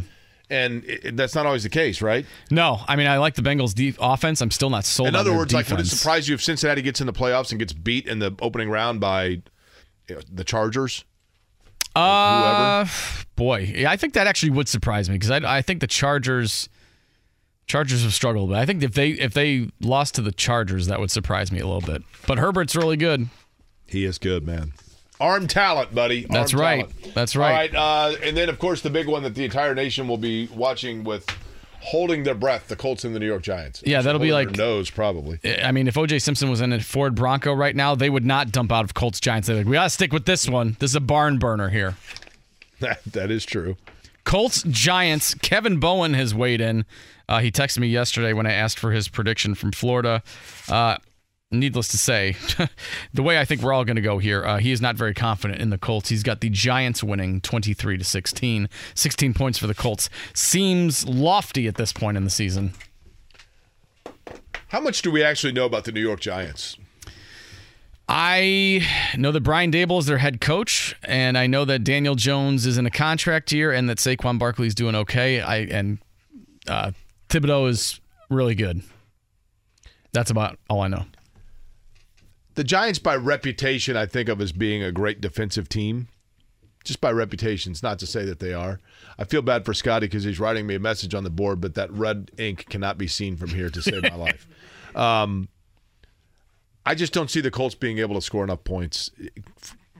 regardless of what the Giants' defense is like. And it's big. It, this game actually means something for the Giants because twenty Scotty's six nine, the Giants win. Twenty six to nine. as Scotty's saying that it actually matters for the Giants. Giants win and they're in. So uh, give me the, the give me the Giants twenty four to ten. That's it for Kevin and Query. That's twenty twenty two all wrapped up. We will see you in twenty twenty three. Kevin's back on Monday. Jake Query here. Thanks to Greg Rakestraw, Matt Taylor as well. It's Kevin and Query 93.5, 107.5 The Fan. Have a safe and happy New Year, everybody. Whether it's audiobooks or all-time greatest hits, long live listening to your favorites. Learn more about Kisqali Ribociclib 200 milligrams at kisqali.com and talk to your doctor to see if Kisqali is right for you.